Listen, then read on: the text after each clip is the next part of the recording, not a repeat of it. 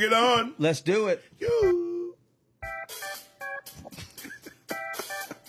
this fucking music, I swear. Is sound like a motherfucker.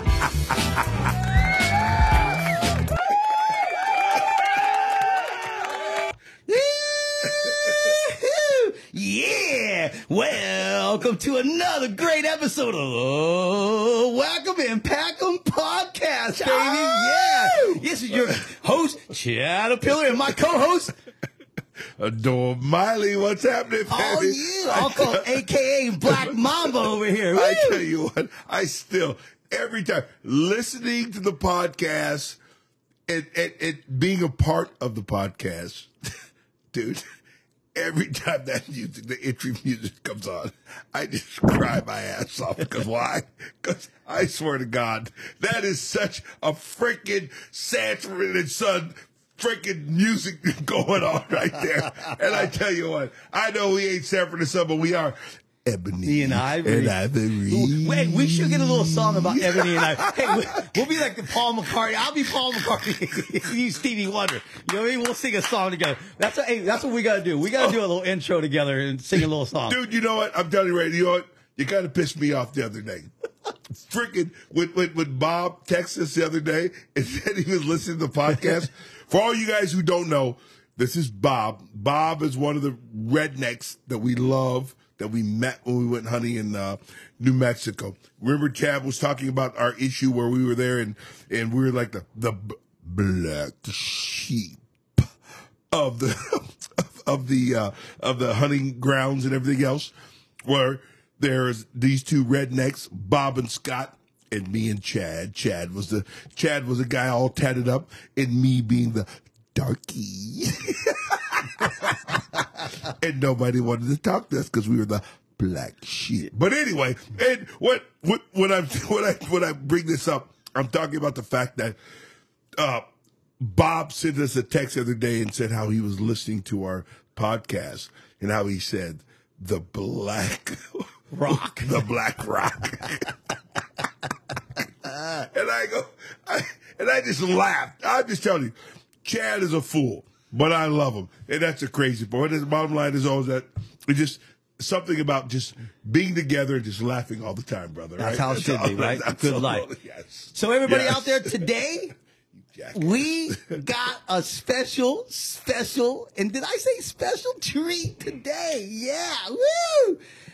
This guy right here, he to me is like the guru of so. Well, he's NorCal. I'm SoCal, but he's the guru of bear hunting. He's a guy that I look up to, Dwight. He's a guy that I've been following around. I like this guy. Before I even met this guy, I was like, oh shit, this guy's legit. Right.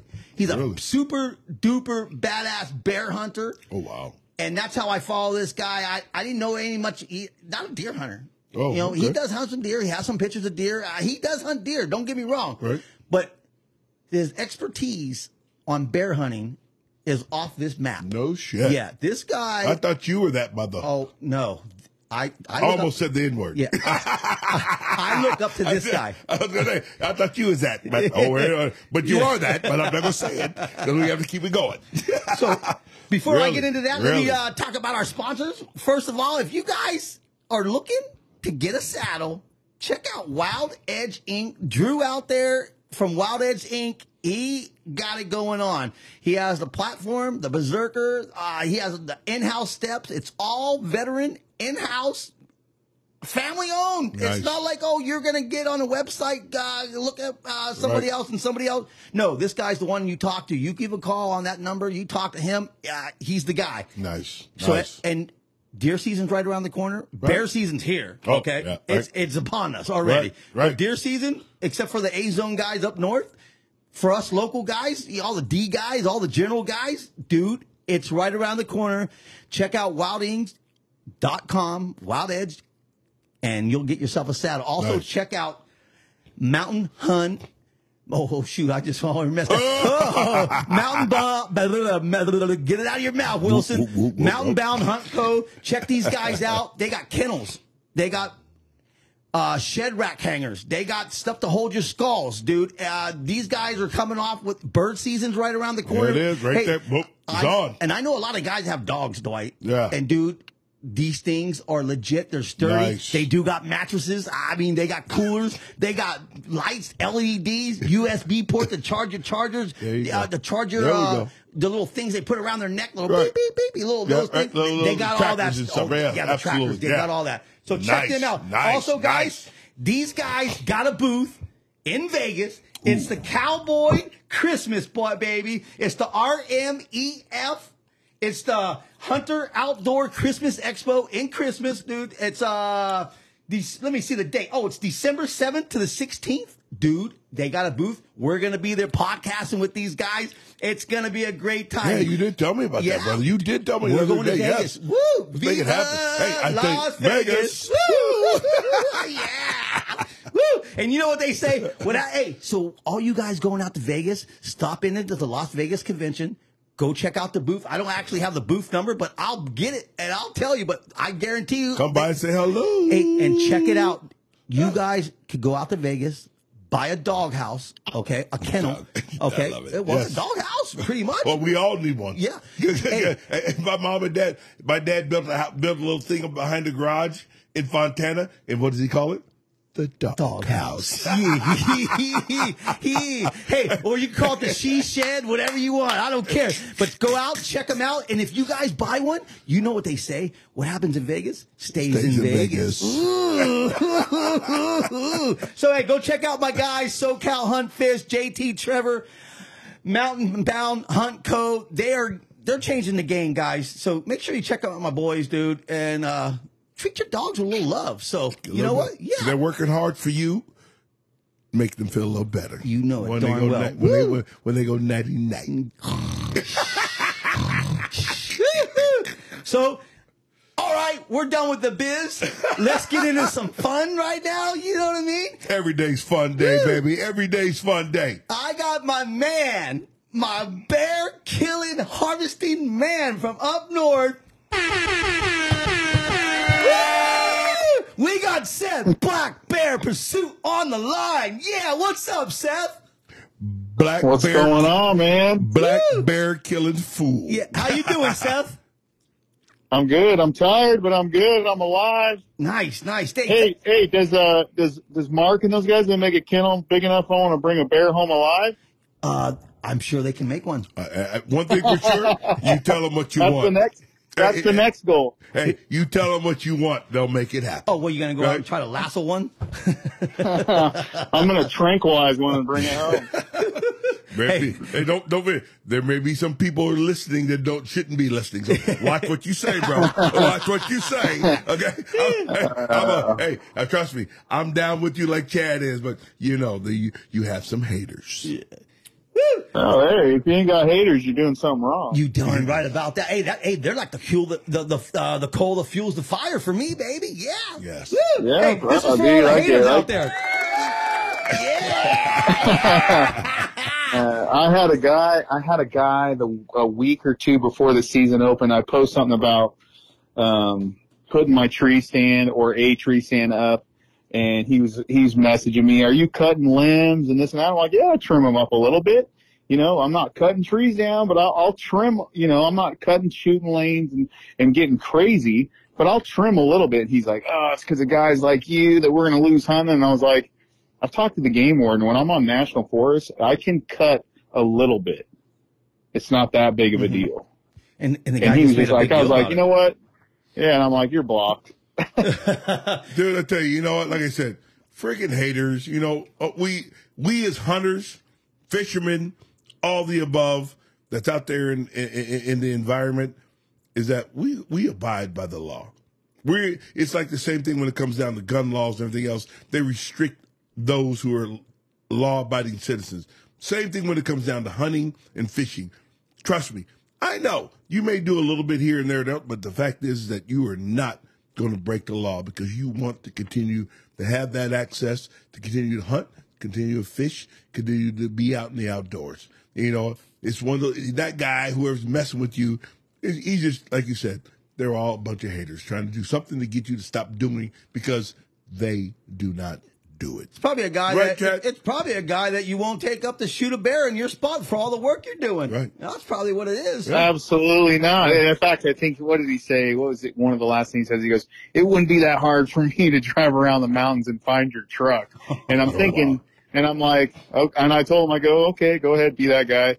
And I think he's thinking I drive my black truck with my logo on it. Yeah. I don't take that to the mountains for that exact reason. You know, I'd be like posting up a sign of where I'm at. Oh, and, But and I you know what? It, it, it's not. I'm. I mean, someone probably could find, or someone probably does know some of the areas I go, but I don't really care because I'm gonna outwork them. Right. So go ahead, hunt my area, but I'll bet that I'll bet I kill one before you and a bigger one at that. Hey, so everybody, R- so r- r- I'm sorry, Chad. Sorry for interrupting you. You know, just adding on to what you're talking about, Chad can definitely tell you about, you know, because we're, we- we're in California. And what happens in California? Most of the people here in California do not agree with hunting. And it was amazing when Chad and I went to New Mexico and we came back, and our antlers of the elk that we shot was sticking out of the back of a truck, and we were at the stoplight. And we literally both said, "Hey, dude, you know what? What do you think? You going? People are going to be throwing rocks at us and everything else, right, Chad? Remember that Oh, stuff? Yeah. they're going to be throwing rocks at us, right? We're at a stoplight, and this lady looked over and honked her horn, rolled down her window, and goes, "Is that an elk?" I go, "Yeah." She goes, "Where'd you guys shoot?" We told her. She goes, "Oh my God, that's freaking amazing!" Remember that lady, Oh, right? yeah. And she goes, I love elk meat. And we're and Chad and I both, tell you the truth. I think he looked at my package and I looked at his and we had a little chub going on. so, so, so I actually, you know what? I actually bro. think that, um, I mean, I do. I think we're outnumbered. I mean, if if things went to a ballot, I think that we would lose on a lot of things. Yes, I I agree. don't think I don't think that the majority of Californians could care less. It's just certain certain areas of California care more than others. Yeah. But I don't think that I think I think we just overthink it a little bit. It's the amount of people that want to fight us on it versus hunters. And then you have a lot of people who don't really have an opinion. And so I don't really think California is as bad as as as we give it ourselves and especially the out of staters. Um I wish that people would come here and experience it and I've I've pushed that a lot on on just social media about dude, come hunt from out of state. Not and not necessarily deer, but uh mostly bear because it's a over the counter. Most of the state you can hunt them. Dude, they're plentiful. Um, I'm not saying it's it's just buy a tag and come kill one and it's that easy, Right. but it's it's different. It's a different experience, and so Yeah. like those those are the reasons I've gone to Idaho and and Montana the last few years is I want to experience different terrain, different types of hunts. Right. It's like when I go to Idaho and bait, it's completely different, completely Right. different game. Right. And I've learned a lot from my buddy Matt out there and how he does it. And, uh, I remember the first time I went out there, not this last, not this year, but the year before. And, uh, he knew I always wanted to kill a bear out of a tree stand. And just so you could watch them and, Right. and do all that stuff. And, and I go out there you and get he's to like, enjoy. You get to enjoy that environment. You get to watch them come in. You get to pick what you want.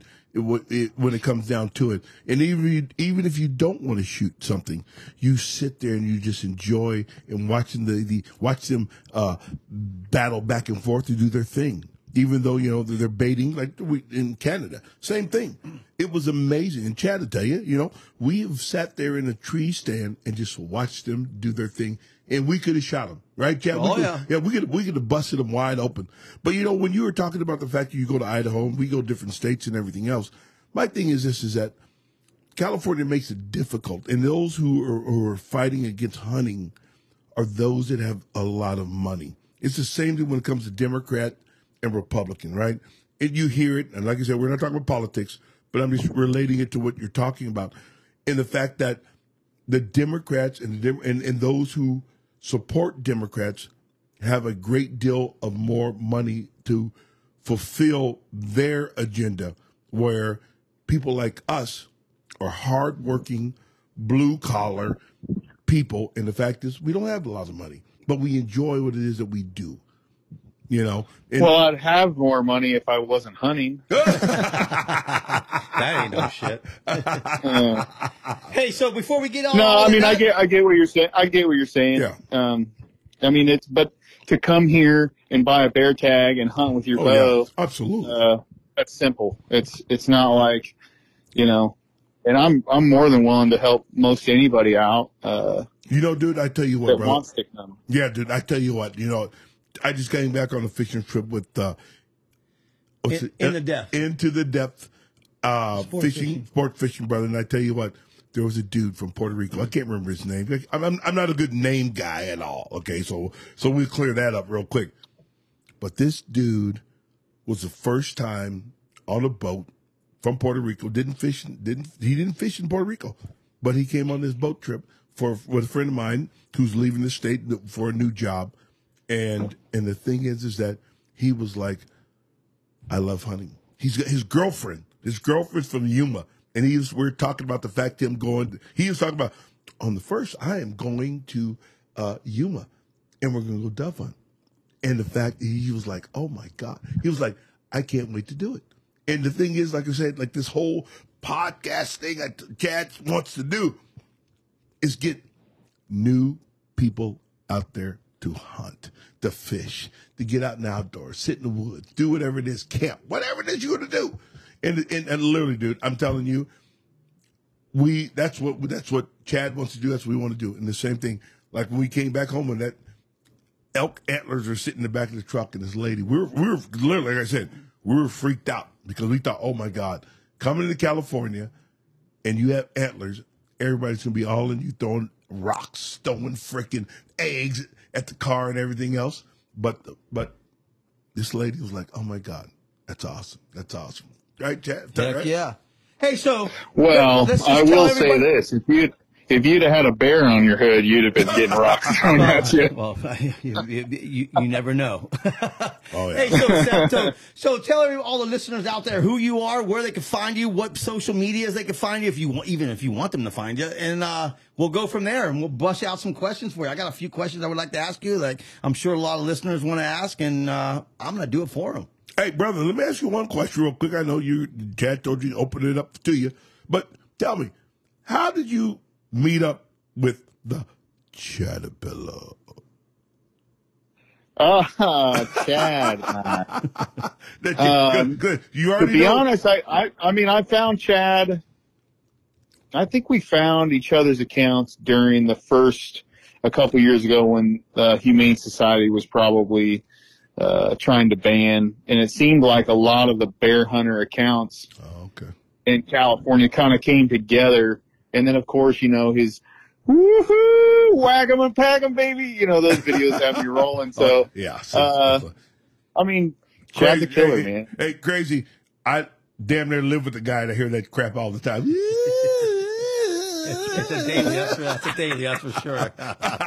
I'm sorry. No, go but I think that's uh, I think that's how we kind of we kind of uh, found out who each other were. Okay, cool. And then uh, and then we met on a a, a pigorama pig hunt um, Oh, last nice, year. Nice. That no, that was this year, right? Yep, it was this That year was in this year. February. Yep. Yeah, yeah, yeah. yeah. Jeez, that Nice. seems like so long. Yeah, it was a long time ago, huh? We got that means we got to do something again soon. yeah. Yeah. Well, anyways, my name's Seth Watts. I'm a resident of wonderful California, and I live in. I won't give you my town, but I think a lot of people know. Anyways, I'm up north. Uh, I'm a bear hunter. That's that's my passion. That's what I enjoy most. Uh, even when I'm deer hunting, I find myself looking for bears instead. But uh, that's me. I mean, uh, social media, Black Bear Pursuit on um, Instagram and Facebook. I'm not on the Facebook too much. Facebook seems to have a lot more trolls than than Instagram. So uh, those are the only two. I am on TikTok, but I don't even think I've even logged into that account in months. So uh, Oh, that's pretty much what that's pretty much my accounts there. No, I tell you what. You know what? I, uh, Chad and I have been hunting, right?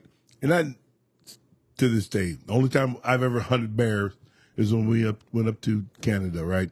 But literally, you are no different than Chad. we We're chasing elk in New Mexico, and Chad would stop. They go, oh, look at that. And he and I'm like, what's that? He goes, that's bear scat. Bear scat. For those who don't know who bear scat is, bear shit, right? and Chad is like, oh my god, that's a big bear. I'm like, what? I'm like, what are you talking about? And Chad's fucking damn near making love to this fucking shit. it was fresh and everything. Oh yeah, dude. Oh yeah. He almost. Well, you can't. To be honest, a lot of people might not know that, but you can usually tell if it's a big bear or not just by how big around it is. You know, the bigger around that that turd is, that means that's a bigger, you know, big, you know, bigger, you know what. Right. So uh, that is a way to judge. And I found some just the other day up in the up on a logging road I was walking out on, and man, I, it, it looked like horse, like a horse had gone there and just did it. I'm like, Wow. jeez. Wow. So, yeah. Hey, so what? I'm so, sorry, go so ahead. how old were you when you got into hunting, Seth? Oh, I've been hunting. I've been hunting my whole life as a kid. Um, I grew up, you know, going on hunting trips with my dad and my grandpa and my brother, and then, you know, that evolved into with my brother-in-law and my nephew and my niece, who I mostly hunt with now. Um, but my whole life, but I didn't. I haven't always hunted bears until uh 2013 after I had kind of had my first encounter. I mean, I think I had bought bear tags, you know, just liking the IT idea that I had a bear tag, and if I see one, I'll, you know, I'll I'll try to get it. And but I never I never tried until um, my first experience with one in 2013, and that was uh, I've, I think I've told you that story before, Chad. I was just I was hiking at an elevation that I would have never thought had bears, and I came across a sow um, in a tree with two cubs, and if I would have had a if I would have had a tag, I would have shot her because I didn't see the cubs, and so she came down the tree, and as soon as she left, she went down the drainage and up the other side. And then within a few minutes, I had seen the two cubs in the tree, you know, just a couple little butter balls. And I'm like, man, I, I would have totally just, you know, dumped her out of that tree if, if I'd had a tag.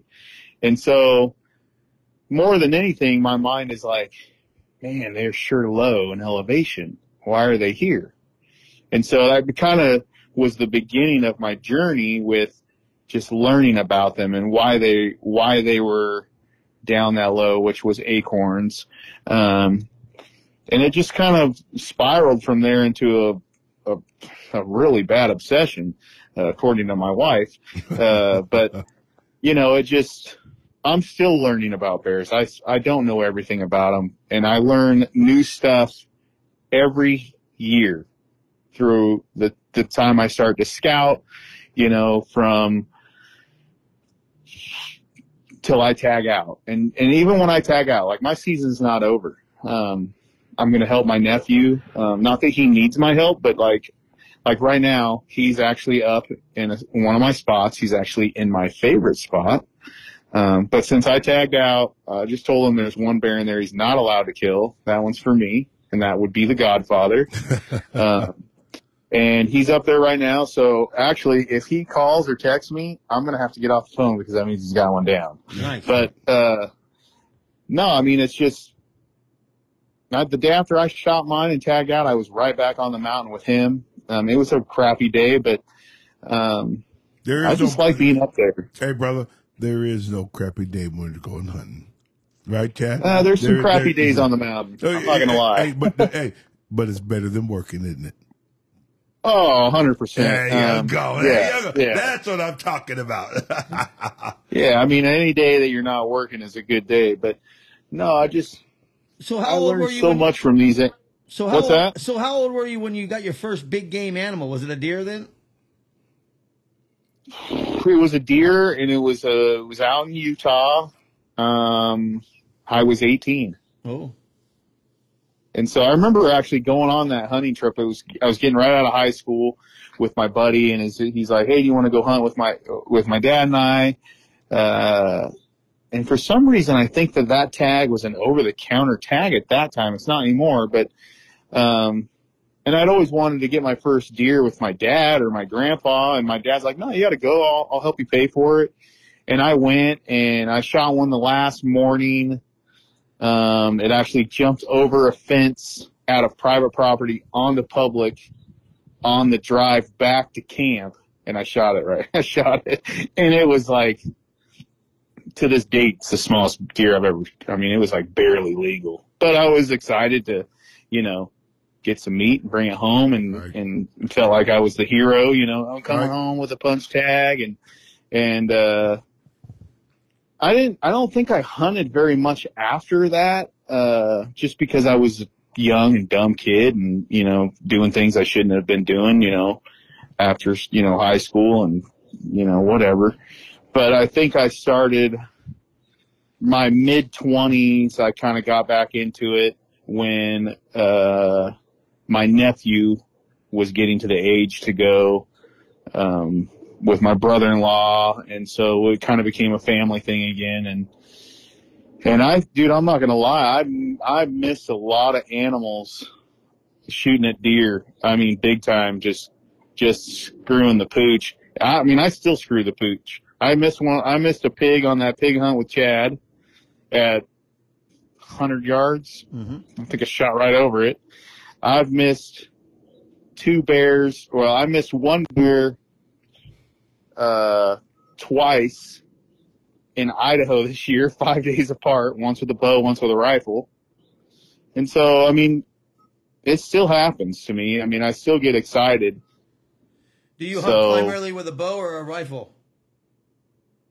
Well, I've been, I didn't start hunting with a bow until 2020. Oh. Dude, you want me to tell all these stories? It makes me look bad. No, no, bro. Look, Well, I mean, No, I, hey, and to be honest, I, I don't, I don't care. No, And my you, you know first year reason why, about and you know the reason why I asked that stuff is because a lot of people out, there probably think you're Superman, and these are the, these are the stories and facts Oh, that, that tell everybody like, oh no, this is trial and error. It's like you're not going out there and getting a bear every time you go out there. It's you're showing and telling everybody that, dude, you've been putting in work to get this to this point yes. because.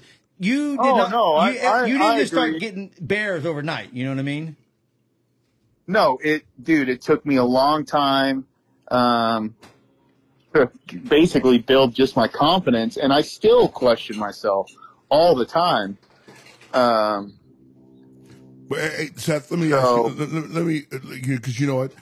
We have. well, let, let me let me just finish that. My ahead, my ahead, the bow hunting thing. I started I started bow hunting in 2020, and I bought it. It was it was really. Uh, I'd been running cameras and stuff like that, and that, that year there was a spot that just really popped off. Like I mean, three, four bears a day across this trail, and I'm like, dude, this is perfect for bow. This this location is a perfect bow spot. I bought a bow two months before the season opener. I practiced, practiced, practiced. I'm like, I feel good. I could probably maybe get one at 20, 30 yards. I put a tree stand up. I continued to run the cameras. I go in there opening morning. I get in my tree stand Right. and I think to myself, I've never sat in this tree stand with my bow. I stand up. I'm like, I should make sure I have room to shoot. I grab my bow. I didn't nock an arrow. What happens? I dry fired it, Oh. blew my bow up, blew my bow up, had to get down because I'm like, well, I can't fix that. I get down and go home. I get home. My wife's like, what are you doing? And I'm like, I just totally destroyed my bow. And of course, all the bow places are closed because they're hunting. Right. I called places in Sacramento, Redding, everywhere. Nobody could get it fixed because it probably needed cams. I mean, brand new bow, brand new Mathews. Uh, so season over, right? And so I was pretty down. Um, and I told my wife, I'm like, you know what? I'm going to check that camera next week and there will been, there will have been a bear come while I would have been there. And sure enough, 3 p.m., here comes a nice chocolate. And I'm like, son of a gun, you know? And you know what? I learned a lot from that. Hey, I, I don't know why, or I don't remember if anybody told me, hey, you should always nock an arrow. I don't remember how I dry fired it, so I must have hit the trigger. Um, but total learning experience, an expensive one. Mm-hmm. But uh, I totally redeemed myself for rifle season that year with uh, killing the biggest bear I've to this date have killed. So Wow. if I wouldn't have had that experience with the bow, I wouldn't have killed that big bear. Was that the first bear you got too? No, that was my third bear. Oh, So I had gotten one in 2018. Uh, I got one in Montana, uh, 2020, and then one here uh, here in California in 2020. Nice. and, and those are all rifled. Those were all up until that point. Yeah, it was all rifle, and then 2021 was my first bow kill. And so from So I mean, I stayed with it. I'm like, I'm, I was determined. I'm like, but the 2021 season, uh, I hunted a completely different spot. Uh, I was on the ground. I nothing against tree stand hunters. I can't stand tree stands. you need to try a And saddle. this year, ah, dude, I just I I. I, and, and maybe, maybe I do. Uh, maybe I have to ship yours up and let me try it. Yeah. But I just can't like this year, oh my gosh. And I was in reaching my nephew and a couple other people and I'm like, this sucks. I'm sore. My butt hurts. My back hurts. You know, and you're stuck. You can't, you know, yeah, you can stand up and move around a little bit. And, you know, my nephew was like, are you even, he's messaging me, are you, are you even in your stand at all? And I'm like, dude, I ain't going nowhere. I might be complaining, but I'm going to stick it out. and, and, uh, and I did, and it was worth it. So, um, I don't won't be the last time I hunt a tree stand. I just, for some reason, I don't know. I just, I like being on that, that level.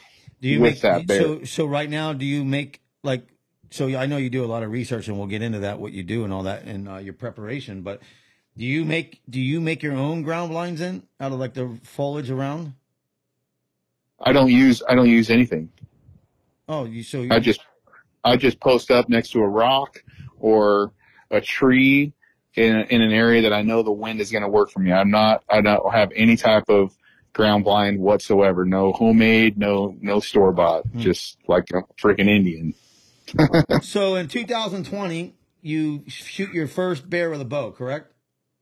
21. Oh, 21. So from 20 to 21, is that when you started really getting into like setting up cameras and stuff? Uh, 2019 is when I bought like my first couple cameras. Maybe, maybe it was 2018. Shoot, I can't remember. Okay. It was, it had been a couple years. I was just experimenting. I didn't know where I was putting them. I was just putting them up in the woods. You know, I didn't, you know, it was just like, well, this looks like a good spot. And eventually I came across my first stomp trail. And for the listeners out there, thought- tell them what a stomp trail is. So a stomp trail is is basically a bear trail that they walk down a lot.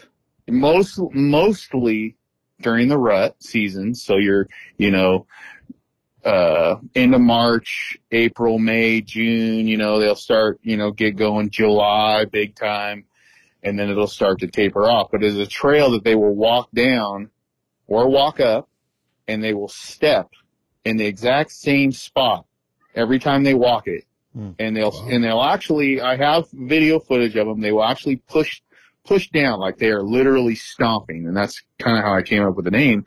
Is I'm like, look at that bear stomp down that trail, and they will stomp down it so much. And it's not just one bear; it'll be multiple bears on that trail, but that each one of them will still step in that same spot, wearing the ground to where when I first saw one, I'm like, man, it looks like somebody's been in here walking in the mud So, and they ma- left their footprint. so my question to you is this: so basically, you see their bear tracks, right? Yes. Yes. Okay. Here we go. Because you know, my thing is that some people don't know. But they can't, but they can to, to just to anybody like myself when I first saw one, it looks like human tracks. Oh, really? To where it's like, I mean, you're not going to see like their toes and stuff in Right. it. Okay. It's just going to be like the dirt is disturbed where it looks like someone's been walking in it over and over and over and over. Now, And so my, my- I eventually figured out what I eventually figured out what it was when I found a tree that was just covered in hair, and I'm like, dude, this is a bear. So my, my, my question, no, no, um, I'm not, not, not, not questioning you, but for our listeners and everything else is that when you see these, this bear trail and someone goes, well, what's the difference when you, I see a deer trail or any other animal trail, trail, what is the difference between that trail and the bear trail? So one, one, so one person who's just a hiker, just going out there and enjoying life says, oh my God, I've learned this from you. This is what you're going to see when you see Well, a show. ba- a bear trail is a lot wider. Okay, that, see, 'Cause I didn't know. The ground, the ground is just like, I mean, that's kind of a hard question to. It's a good question, but it's kind of hard to describe. So, Okay, like, I got you. I got you. um, we, we got it's you. just a, a deer trail looks like somebody's uh just riding a bike up and down it right it's just really worn it's just Right. dusty it's whatever those stomp trails when you look at them and you see those prints that are just worn into the ground okay. you'll know you'll be like and, and then just a normal bear trail they're just wider like Okay. if they're going through some like some brush or whatever you'll know i mean uh and I've run I've run cameras in a spot where there's like a bear trail and then on the other side of like the smaller drainage will be a deer trail and they don't intermix. I don't I, I rarely have Wow. a deer Didn't on my bear trail. Rarely. brother. I tell you what. I, I mean, Chad has been a, a, a big game hunter, bear hunter, much longer, just as yourself than I. All I when I asked you that question, it was about I'm a guy who just I'll go hiking or whatever else, and I will always say, "Oh, that's a game show. That's a game show. It's a game show."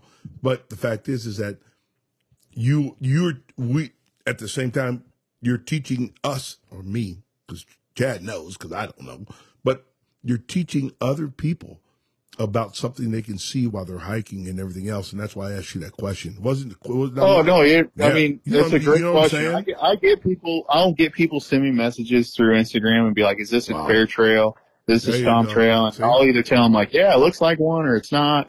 You know, I mean, I've talked about it a lot, and and because some because some people Th- this some, is 'cause- just this is just where where I'm at and where I hunt, what I see. It No. could be completely different. Now I have seen stomp trails when I'm hunting with Matt. We've seen them around his like some of his bait sites to where that means they're in that area during the rut. Yeah, because my thing is that my thing is that you know you have those you have people that are hiking, and the fact is is that some people may be nervous to go in certain areas because they're afraid, but at the same time, because you know they're thinking, oh, I might get attacked by a cougar or something other other thing. But the thing is that I'm only asking because the fact is that where people go hiking and stuff, that they could be aware. Maybe you have to they they may have to get some bear spray because like they love the area up. They they, they love the area that where they hike, but yet something at the same time it's teaching them to be think that safe. bear spray works? I think it's like fucking. I don't Tic Tac know. Stuff. I don't Hey, know, do you, bro. Do you do you have that bear spray in your backpack? I don't carry bear spray. It doesn't work, huh? Or does it? Uh, Your dog says no. Woof woof woof. uh it's because I just sprayed him. No, I'm joking. Uh, gee, get in there. That's why. Um, that's why. I don't know. I'm sure I would tell I would tell somebody to um that they should carry it. I Mhm. mean, I'm not going to say don't, but like I've hunted Montana. I didn't have bear spray. I was like, I I got a gun.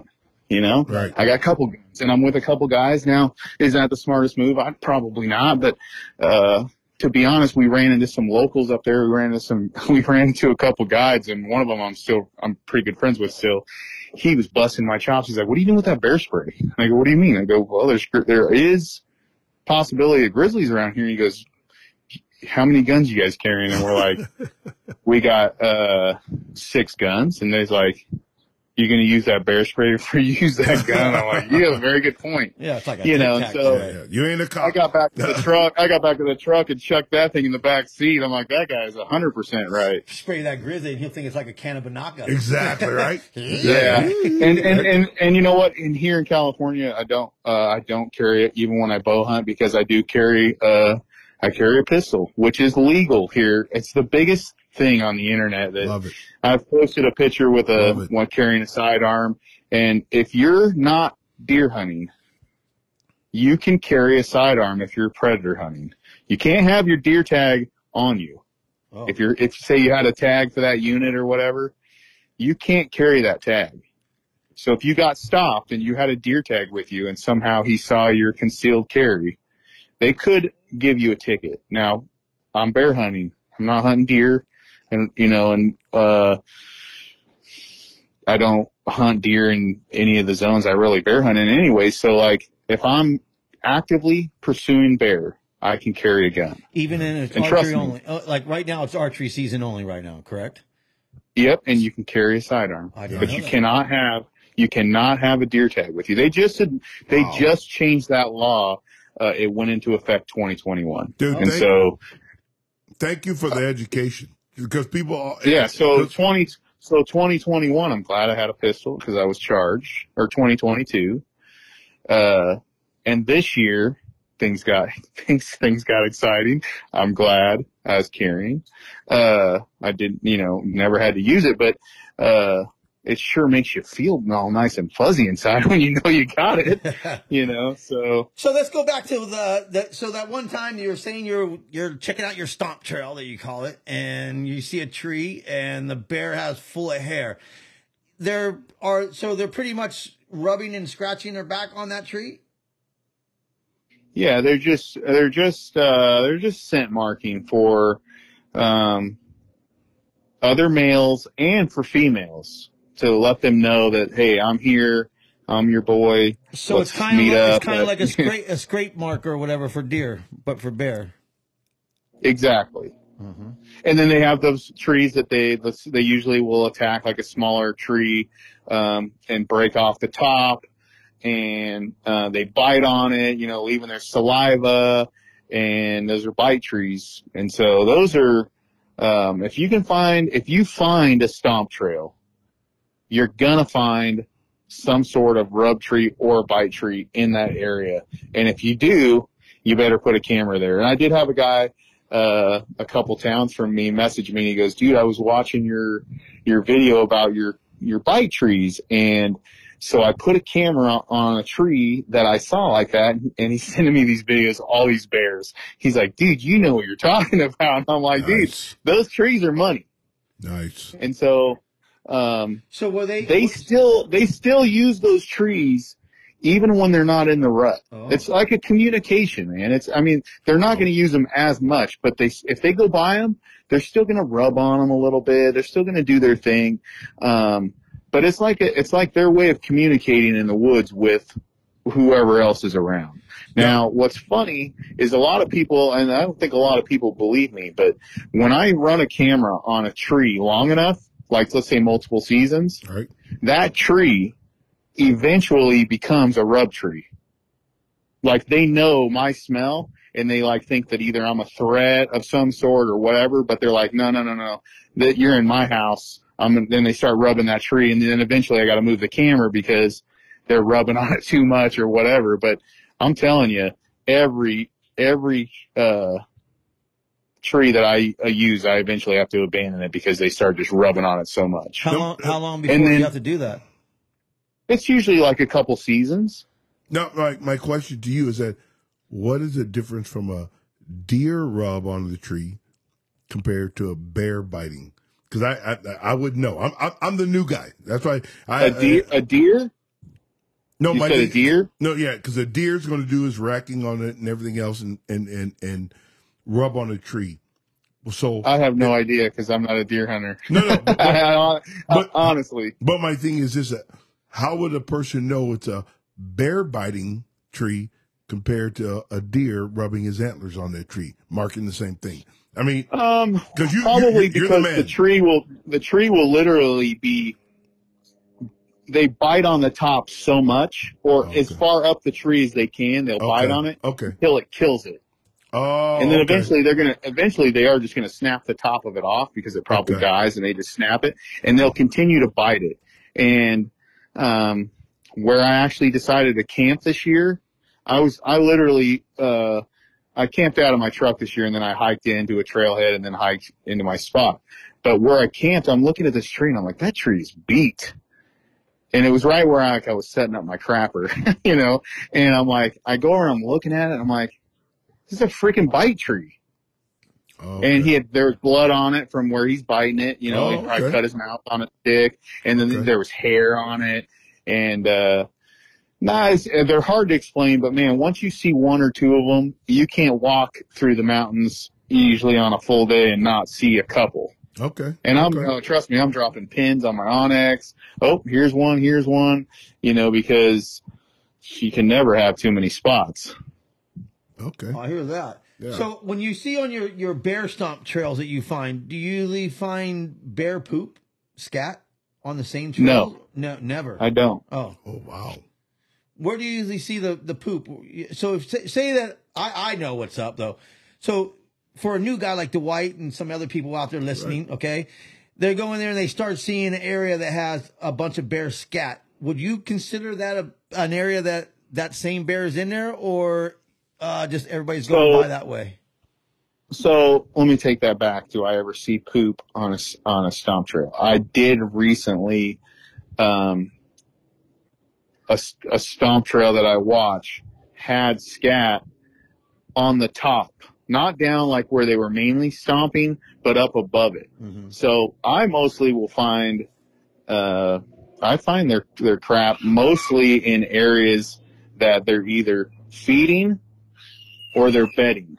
Oh okay. Like, I mean, I'll, they'll they'll crap in their own bed, Mm-hmm. Oh really? and then and then basically like just kind of sleep around it, basically saying like this is my bed, and this is where I'm I'm bedded down, and this is where I'm feeding. And do they go It's back to the kinda same like- areas all the time?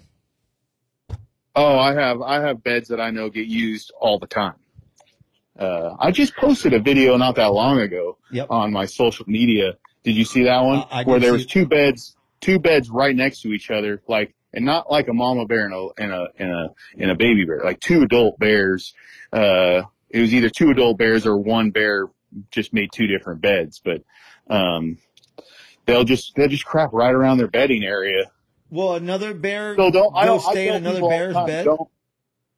Uh, oh yeah. Oh, they yeah, do. I think so. oh. I mean, I can't say that for sure, but I don't see why they wouldn't. Uh-huh. You know, bed's a bed. So when you go to an area and you're walking around and you find an area where it has a bunch of poop all over it, do you like kind of concentrate in that area? Honestly, I don't like seeing bear crap is is great. That's a good sign, but it doesn't. That's not like the main thing I focus on for sign when I'm looking to kill one. What Like I'll know that they're feeding there. I'll be like, so- okay, this would be so- a great spot. So so what what is your sign that you're looking for that you know that you're gonna go like you're gonna go out and you're gonna shoot a deer I mean a bear. So like I would I know a little differently now because over the years of experience and trial and error also but if I didn't know and I seen a bunch of bear poop I think personally I would be hanging around that bear poop saying oh dude more than likely I'm gonna see a bear in this area. You're saying you don't do that. Where I, do I, you mean, if focus it's in? if it's if it is really fresh stuff, and I know that they're, um, I know that they're like actively feeding in there, like all the time. Yeah, I would target an area like that, but I'm I target those stomp trails. oh Uh, Okay. That's like I'm finding those trails and their routes to and from a water source. Mhm. I have not. Every bear I've killed is within a quarter mile of water. You know, it's so crazy. Even uh, Chad and I have been hunting up there in Canada, and uh, our friend up there, the, our, our our our guide up there in Canada, says the same thing. He puts, uh, of course, we can't bait here in California, but he says when in baiting, they put their uh, baiting within a quarter mile of, the water. water. Yeah, Yep. remember? Yeah, Yeah. yeah. So yeah, so yeah. Well, a yeah. bear, a bear, ha- a bear, a black bear, probably grizzly bear, but just a bear. They have to have water every day. Oh It's, for one thing, that's they that's that's one way that they're going to cool themselves down. Yeah. Um, it's not like a deer where they go two, three, four, five days without water. right. They have to have water every day, multiple times a day, depending on how hot it is. Oh, wow. And so that's kind of how I've made a living up here. Uh, is I always like, hell yeah, it's going to be 105. Great bear hunting weather because they got to go to water. Okay. And that's funny because I actually went up to my area this last past weekend, dude, to check some cameras out and stuff. And I was up there, and for the first time in about oh, I don't know, I'm gonna say good 20 years, there's water now in this in this creek bed. Before there was no water. I mean, it's been dried up for a long time. Now there's water, but guess what? There is a boatload of crap everywhere around oh, that area, dude. Nice, Yeah. nice. So what are they? So have you figured out what they're eating? I think they're eating acorns. Like last year's acorns? Well, I mean, that's the only thing around there. That it seems like they could like eat. I mean, what else could they be eating around there? Take a pic, take a picture of it and send it to me. Okay. Yeah. I mean, the uh, only thing around that area is freaking acorn trees. I mean, we don't, eat, this area don't even have berries. Like, you know, like some areas, like, I find, uh, have berries or like the, the wild raspberries or whatever they call Right. them. But this area does not have no berries, berries whatsoever. I mean, I, unless they're hidden that I don't know. Obviously, you never know. They could be in some little small ravine or something. Right. But I do not see any berries. I do see a shitload of freaking acorn trees, though. Oh. I mean, tons of Yeah. acorns. I mean, well, I mean, we all know that they love those, but there's, um, it'd be interesting just to see a picture of it. But like you said, there could be a pocket of berries just somewhere that you just haven't explored yet, and it might not be a huge crop of them. Uh, but the berries don't last all year long, though. no, no, they don't. Um, but uh, back to that water, like how you said, there's water in your area. There's a ton of water this year because we had a really heavy winter. So like I've a couple of my spots that were like, um, the, well, the spot that I've killed out the last two years, I'm hunting in there because there's only really one water source. And so I'm catching them going to and from that. Well, this year, and there's berries in there. That's when I'm in there hunting. This year, the berries in there suck and there's water everywhere. So now those bears could be anywhere, Mhm. right? Okay. And so even in my higher elevation areas, same thing. Tons of manzanita this year, tons of manzanita berries, but tons of water everywhere. So my year, my camera started out just on fire this year, like through the rut and everything. And I'm like, this is going to be such a stud year. Well, 10 days before the season, I did my last camera check. I was very disappointed and I had no idea where I was going to go hunt.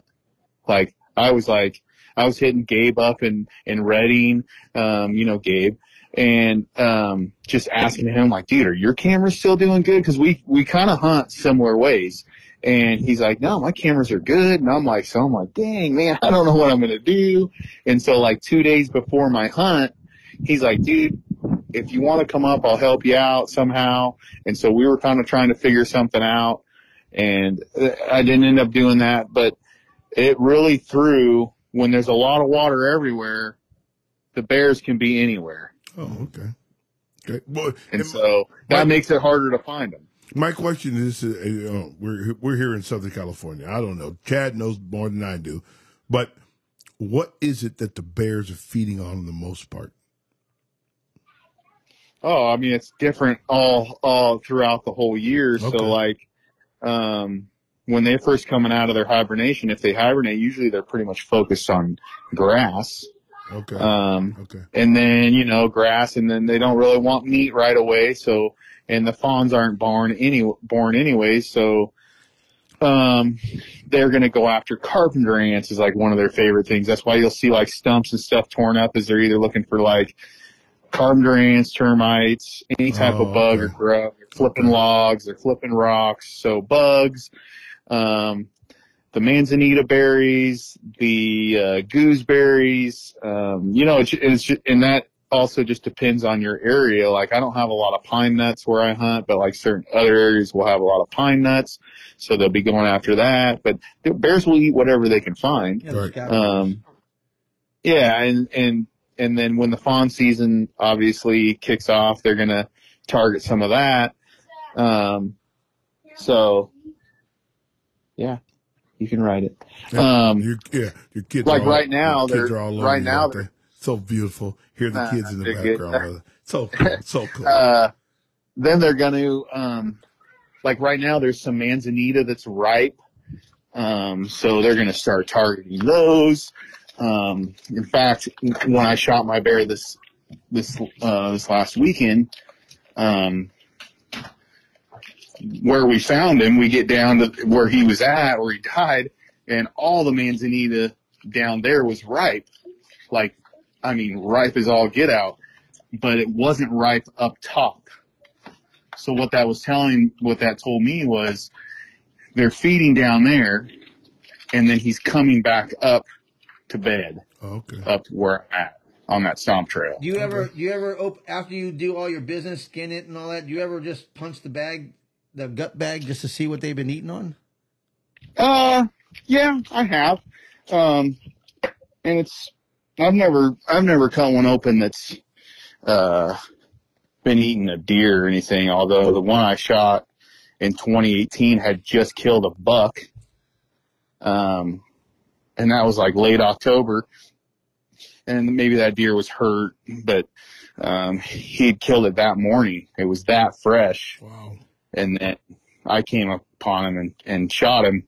I didn't know that uh, the deer was there until I had gotten over to him. I just was had watched him on a hillside sitting there cleaning himself underneath a manzanita bush, and then I dumped him, and I got over there, and then I'm like, "There's a freaking deer right here. He's just sitting here eating it."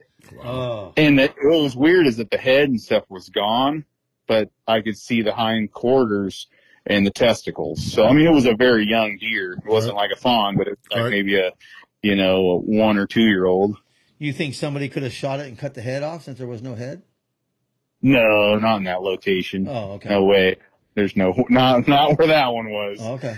Uh, there's absolutely, I mean, I guess anything's possible, but I would, I'd bet a million bucks that's not what happened. Oh, I hear you on that. That's for sure.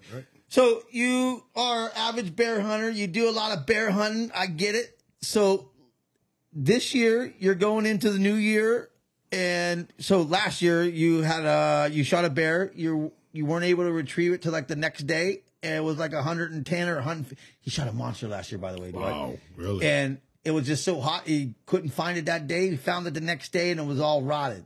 yes. Like it went that bad, right? Uh, right, Seth? That's how it kind of went down. Pretty much, but I found him three days later. Oh, Okay. three. Okay. So he found it. I knew I knew that when I didn't find him that first day, uh, I even like late in the day that he, even if I had found him that night, he'd have been gone. There's no way. It was 110. Yeah, no, I mean, total heartbreaker. Um, looked and looked and looked and looked. Uh, I mean, the blood, uh, that I, I mean, uh, we can go into that story a little bit because it's kind of weird to explain. I, when I did find him the day that I shot him, it was four hours after, right? So, so, So I you found shot him him with a four bow. hours. You shot him with a bow. Let everybody know, right? You shot him with archery. Shot, shot him, shot him with a bow, How many yards um, were you? 45 yards. Decent shot. um, decent shot. I, I, uh, he's weird is when I shot him, he just stood there and I'm like, did I miss? Like he looked around like, what was that? And then when he ran off, I could see something hanging out of him. It looked, what it looked like to me was either fat or intestines. And so I'm like, immediately like, damn, I cut him low. uh, His guts are hanging out. And so I, I waited for like an hour and a half, finally went over to try to find my arrow. I never, I never found my arrow. Hmm. I found a little bit of blood, very, very little bit of blood in like the first 50 yards. And then once I got 50 yards into starting tracking him, and when I tracked that bear, I mean, I was tracking slow. Uh, as that trail, blood trail went on, Because you're kind of you're like- kind of like a little bit nervous, right? You got you're chasing, you're tracking a wounded bear. Well, I'm by my, I'm by myself. I'm down in the bottom of this drainage. Yeah, I'm, I'm nervous. I got my pistol out. I got my bow with me. It's hotter than you know what. Um, and so I'm kind of like, I need to go slow, but I need to go fast because I'm, if I find him, I'm going to just be, I'm going to have to be skinning and cleaning him out quick. right. So the blood is getting to the point where like, I'm like, dude, he's got, he's got to be here somewhere. There's so much blood, like so much blood.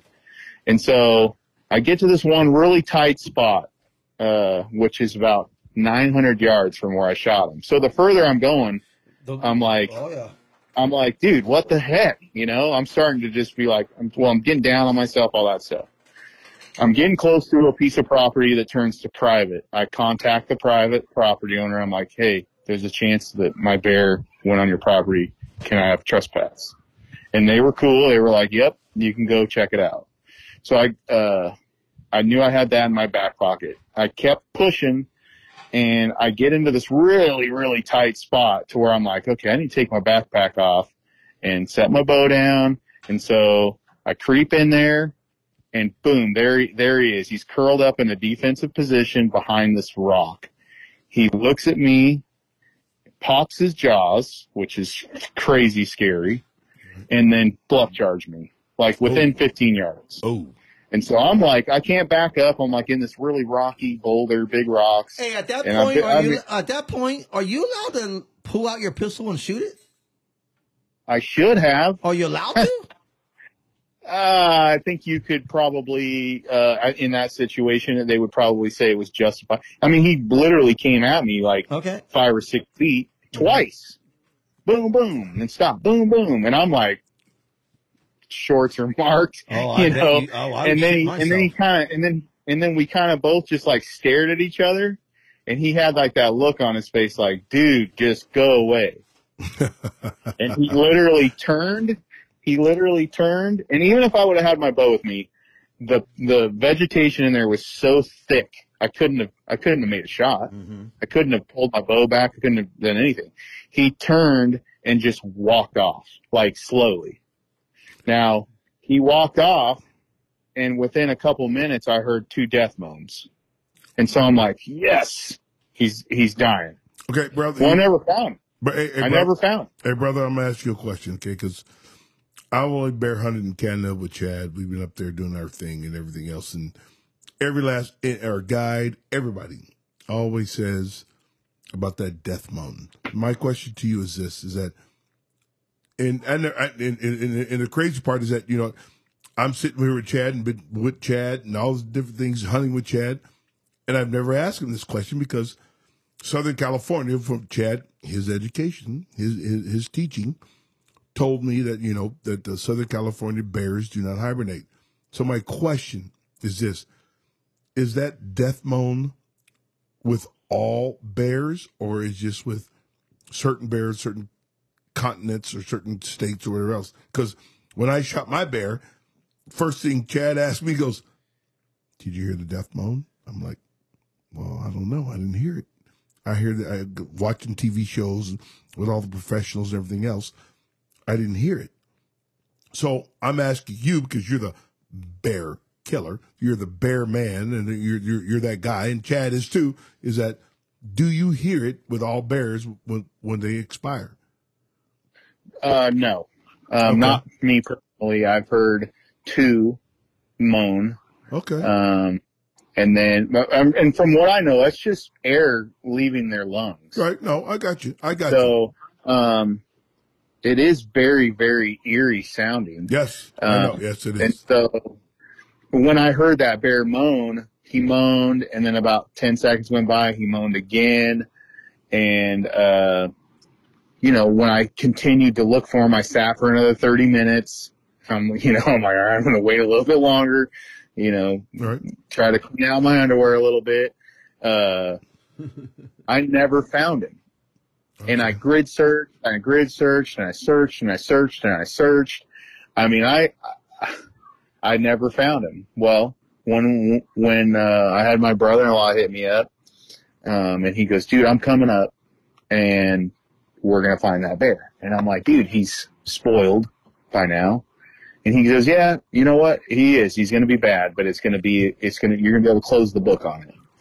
And I'm like, dude, you're not coming up. It's like freaking five hours, um, a three hour drive on a dirt road, you know, and so he, he came up anyways, him and my nephew. Well, so I just started running them right from the start. This is where we're going to start tracking. This is basically the track I followed. They're seeing the bloods. The blood's still there because it didn't rain. Um, we get about halfway down and we can, and all of a sudden you just smell death. And we're like, okay, he's obviously, he's here somewhere. Right. And so we got to where I last saw him and this, and I still think about this. I'm not even joking. I think about this every day. Most of the time when I'm like laying in bed, I still think about it. That bear from where I last looked was 50 yards Oh. And I walk and I walked past him probably 15 times. Wow. And I just never, I, I mean, I get a lot of people going, I'm going to go solo hunt. I'm going to do this bear. And I always, I, I always tell people, dude, I get it with a deer. Deer is a manageable animal to handle, Right. don't hunt a bear alone. And if you are, Or a pig. at least have somebody hunting close to you because when you get into that emotional roller coaster after you shoot an animal, you're not thinking straight. Right. And and Right, I'll yeah, tell you yeah, more about yeah. that with this year's story um, when we get into that. Is that your mind tells you one thing, but you saw something else. Well, and, And so- and, and, and that's a, a perfect example because I know this guy, and it was all over the news just a few years ago. He was hunting this apple orchard not far from me, right? And he shoots his bear right at right before dusk. It was dusk. He shoots his bear, but it was a gut shot. It was a bad shot. He thought it was a lot better shot, but it wasn't that great of a shot. His tell his buddies tell him, "Hey, yo, yo, yo, wait, we'll be up there. I'll meet at the trailhead. We'll go after it." Well, time's going on. Well, 10 minutes because those guys got there in 40 minutes after. so 10, 15 minutes goes by. His, his adrenaline's rushing. It's racing through. He starts telling himself it was a great shot. It was a great shot. He starts finding, he starts looking for this bear. And it gets to a point, just like you said you were right now, Seth, where the stuff was so thick that uh, it was, you couldn't pull your bow back if you wanted to. Right. And he has it. So now it's getting into the dark time. He has his headlamp on. He's crawling in this tunnel, dude. Okay. He's following blood. He's following this blood. Yeah. I ain't doing that no more. Hey, he lifts his light up to see what, you know, just to, it just, you know, he kept on pushing his head up to uh, see down the tunnel, you know what I mean, as he's walking. And all of a sudden, this bear's in front of him. And it just didn't, would you call it the bluff charge? Uh, is that what you call it? The bluff charge? Most black bears are gonna, but they're gonna bluff charge you Bluff charge. once or twice before they commit. Well, this thing didn't bluff charge him. And dude, there's a reason why we gave this guy nickname Bear Bait because oh, Yeah. I remember that story. Go ahead, brother. I'm so sorry. I'm sorry. this bear doesn't bluff charge him, just charges him and gets him. He Gets that ass, yes. ate his eye out, ate his, ate his face, dude. I think you told me this story when we were pig hunting. Yeah. Well, here's the thing. That bear was probably that bear was probably cornered in a spot where he felt like he had nowhere else to go. Oh, And if he's cornered and he feels trapped, then he's probably not going to do a bluff. He's just going to commit and get you. But if there's a way out, they're probably going to, I'm not going to say uh, not 100% of the time because obviously not, but they're going to take the easy way out. Now, if they feel like they got to get aggressive with you to be like, dude, hey, get away from me, they're going to give you that bluff charge, but they're going to go the other way. gotcha, gotcha. Yeah. But if they're cornered, no. If they're not, cor- if they're cornered and they feel like, hey, I don't have a choice, uh, you know, and Right. that bear's hurt and, and they're scared, you know, and that's a that's a crummy, you know, as, as you know, we laugh about it, but it's it's sad. I feel bad that I shot that bear, and four hours later he's still laying there sick and feeling like crap. All right. Uh, my That's, shot wasn't that bad though. That's it way wasn't like that's way most. if I would have just gave him probably a couple more hours, he would have died. But because it was so hot, I'm thinking I don't want to lose the meat. I don't want to lose the hide, you know, and so I probably went in a little bit early. But uh so when you, you shoot, know- when you shoot any animal but bear, okay, because what what's your golden rule? Like what what's your time limit after you shoot something that you wait? An hour, at least minimum. But now this year, uh, and I mean, that depends. I mean, obviously if you drop it and you know he's dead, I might give him like 10 minutes, you know, be, Right. and still be watching. But like, like this year, uh, I immediately wanted to get out of the tree stand and look at my arrow. And so Oh, so the bear have, like, this year little- you shot from a tree stand. I did, yeah. Okay. Yeah. No, I just was like, oh, I'm gonna go look at the blood. And, and then I was like, I made a little video of me talking to myself like an idiot, you No, know. that's And, then. I'm like, brother. and then I'm like, Seth, I'm gonna. I, I ended up waiting 30 minutes because of where I saw him go. I'm like, okay, I feel like I could. If I wait 30 minutes, he'll probably be dead, and I can go check my arrow. And then after I check my arrow, I'll wait another hour. Seth, let me tell you something, brother. I tell you one thing for sure that as a new bow hunter, uh, the fact is that when you're talking to yourself, you're not an idiot. Because I literally, when I, when feel I- like an idiot. bro. I'm gonna tell you something. When I shot my first elk with my bow, when I started bow hunting and everything else, I tell you what, I talked to myself. I know I'm not a fool. I I I talked to myself and I was saying all these things that I was that was going on, going on in my life that who taught me about hunting, and it was like thanking all of them. So when you say those things about you talking to yourself, bro, it's okay. Hey, it's that's- okay. hey, right? that- Well, I'm, I, I mean, talking to myself is one thing, but like talking Don't- to myself trying to make a video, where I Yeah, feel like but- an yeah, it's okay. No, Trump, no, no, you're not an idiot. Can I tell you one thing, bro? I swear. I know Chad. uh, Chad has his videos and everything else. When he shot his bear last year in in in Canada, he talked about everybody that made him a hunter. He talked about how he honored his father by the kill that he made last year and everything else. It, you, bro. I tell you what, we That's all- one thing that I truly admire about Yes, uh, we we, we dad reflect. the, yeah, the love for his dad. Yes, we, we we reflect, and all of a sudden we go back to the point of Get I'm- your tissues out. Chad. I- we're gonna we're gonna have a little sob fest here. yeah, absolutely, it's about- okay, it's okay. But Yeah, g- it just, is. in fact, I have I have I have video of me talking on this bear hunt. Uh, my nephew's with me, and and we're just kind of trying to document a little bit. Um, and I'm talking, and I started crying a little bit Yeah. because yes, of where I was Yes. at. Hunting Yes. meant a lot to me because. I've hunted there with my dad, I've hunted there with my grandpa. You know, all the memories up here, and I've never yes, done anything. And and my dad's still around, but my grandpa's not, and so I hope that like he's looking down, going, "Hell yeah!" Yeah, dude, I tell you, bro, I tell you, when I shot that elk, and even when I shot the elk last, every time I put an arrow in in, in, in an animal, and Chad says because Chad, I mean, there's, I know Chad hasn't talked about it, but there's a certain thing about Chad, and I'm not going to blow him up right now when it comes to his brother. But the fact of the matter is, is that when you do something like that, when you take a life of an animal for the meat, because we're doing it for the meat, we're not doing it just for a trophy, because we're not trophy hunters. We are meat hunters. And the fact of uh, uh, is that you reflect, totally reflect on who put you in that position to, to enjoy what you're doing. And I tell you what, I started bow hunting in 2009. I shot my first animal with a bow in 2009. And when I found the elk, I tell you what, I sobbed like a little bitch. I thought of my Uncle Ray. I thought of my dad. All these people, they, and they were not even big, uh, big game hunters. They were- Outdoorsians. yeah, yes, they were outdoors people, and they hunted. My uncle hunted. My dad hunted. All that stuff. He, he they introduced it to me, and when I was able to do something like that, and take something on my own without them being there, they were the first persons that I thought about, and I said, "Oh my God, thank you." Thank you, good Lord. Thank you, Yeah, good Lord. Thank you for not not. Thank you for me getting this animal and he lost his life for me, for my family, so we could eat because it's the greatest freaking meat there is that I know of. Because Chad told me those it's better meat out there. But the fact is, is that I sobbed. I sobbed every time when I freaking shot something. Chad, tell you, even in Chad's uh, his thing when we went to South Africa, and I shot an animal, I sobbed because it was on my son's birthday.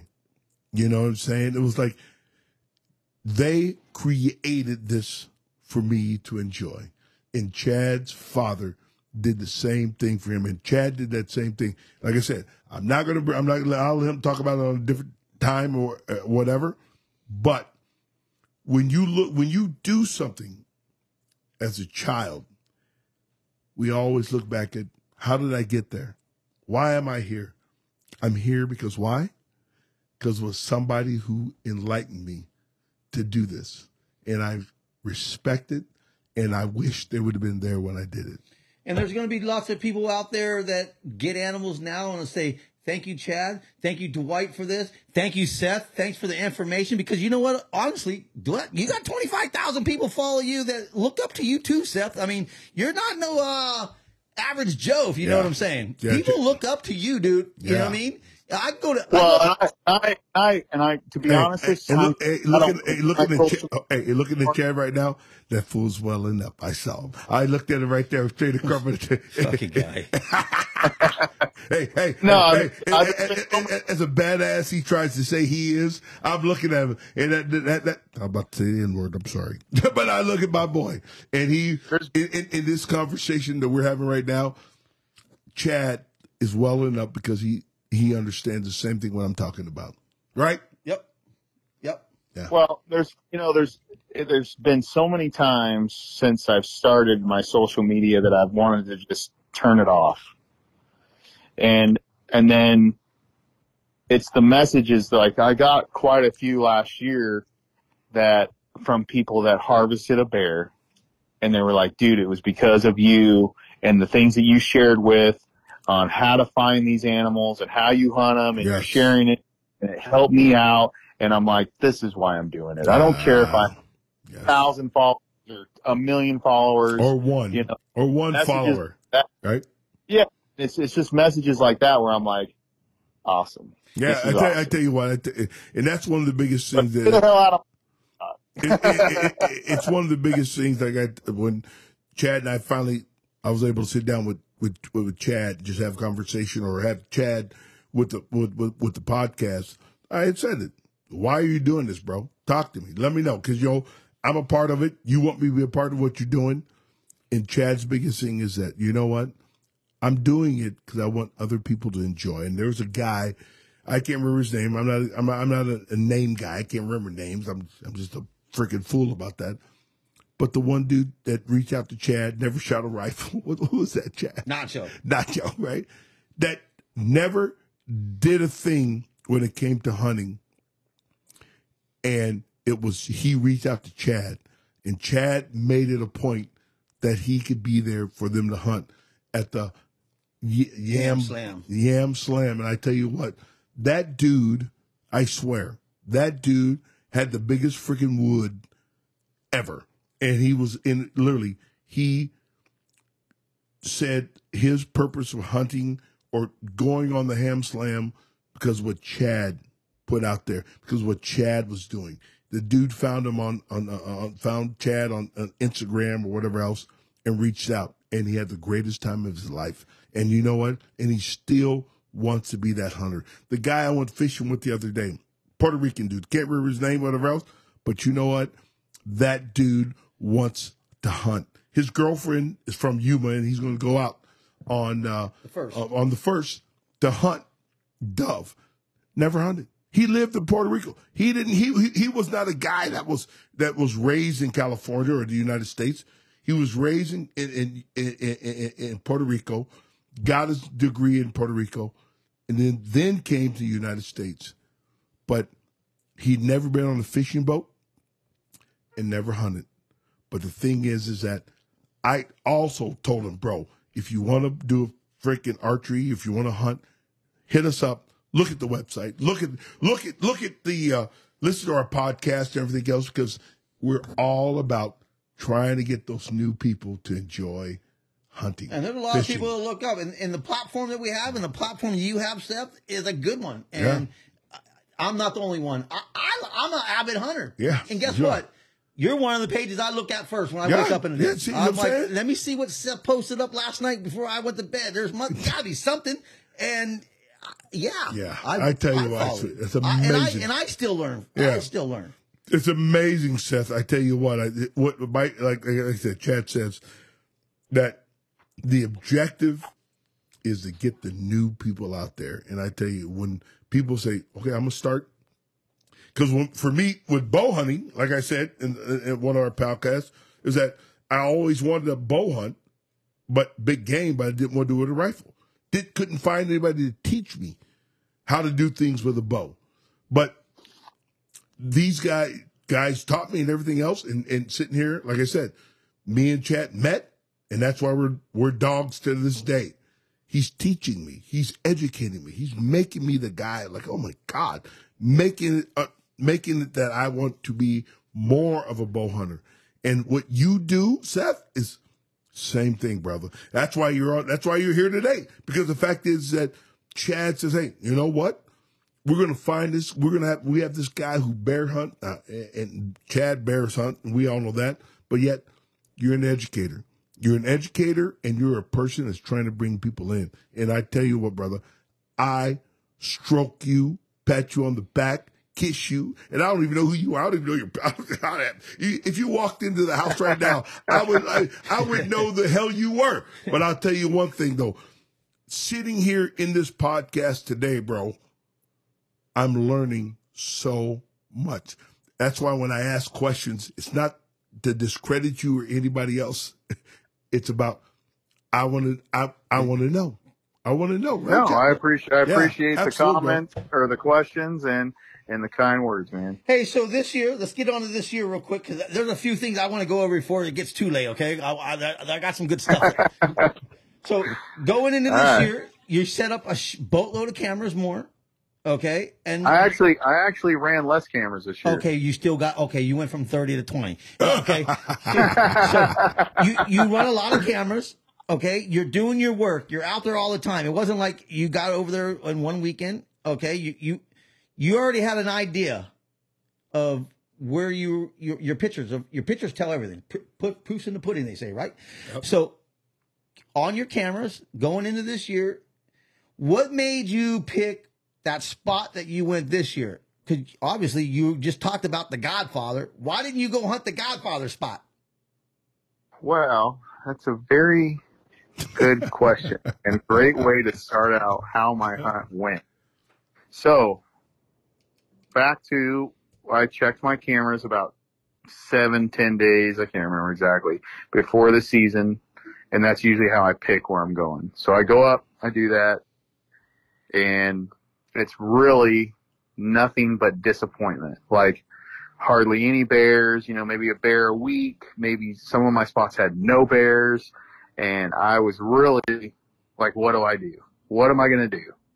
And the spot that I had hunted for the two previous years, which had been just on fire, just totally good, had a bear like in a month. Now, before the season opener, I did have a bear, uh, two days in a row in that spot, but it had happened like that before where I get to a couple bears and then nothing for a month. So I'm like, this, and, and, and so I'm leaving town. I'm headed to that spot, headed to where I've been killing them. I've been having all the luck. That's where I'm going. I'm out of, I'm left town. I'm 30 minutes out of town. I stop off at a friend's house who's got an ice machine. I'm filling, he's letting me just take all his ice. So I'm taking a full cooler because I'm planning on coming home with some meat. And so I'm sitting there talking to him. uh, Optimism, optimism is his best, right? and that's well, and where, you, and I- where that spot is, you ain't getting to any store quick, and you don't have ice, you're totally screwed. Because So, I tell you, I tell you what, I, I'll tell you one thing about Chad. I may be the downer, but Chad is the guy always. If it's fishing, hunting, or anything else, Chad is so fucking optimistic that he he he says it's a good day. It's a good day, no matter what's going on. Rain, sleet, snow, heat, or whatever else. Chad is like, woo, baby, it's a good day today oh, because I'm going because because I'm going to get something. And even and even when he doesn't get something, the next day he's just optimistic the same way all day long. Love the guy. yeah, Love. him. they're the good guys to have around. Yes, right, right. Ma- He, he, he, I'm telling you, when when things aren't looking good on the first day of hunt, second day of hunt, third day of hunt, every day in the beginning, like you are, Chad is totally optimistic. When I'm like, why are we still here? What the fuck? Let's move on, bro. You know, that, but Chad, like, no, no, no. We're we're it, we're getting something today. And every day when we didn't get anything, Chad will still say, tomorrow we're gonna get something better. So, so you load up your cooler full of ice in your head. So I'm load up. I'm telling him, I'm like, all right, dude. I don't know where I'm. I don't, I, I'm. I'm kind of down myself on where I'm going. So you know. Anyways, I load up. I drive off, and I and I'm driving down the road, and I literally just gut feeling says, you need to turn around, back the complete opposite way, and head to a different spot. And so I just did it. I just was like, I'm turning around. I'm gonna I'm gonna head up towards in in the kind of an area where that Godfather is, but not that exact spot because that spot was just um, they had actually started logging in there like two weeks before the opener. And so everything kind of just disappeared. And you have cameras Uh, there?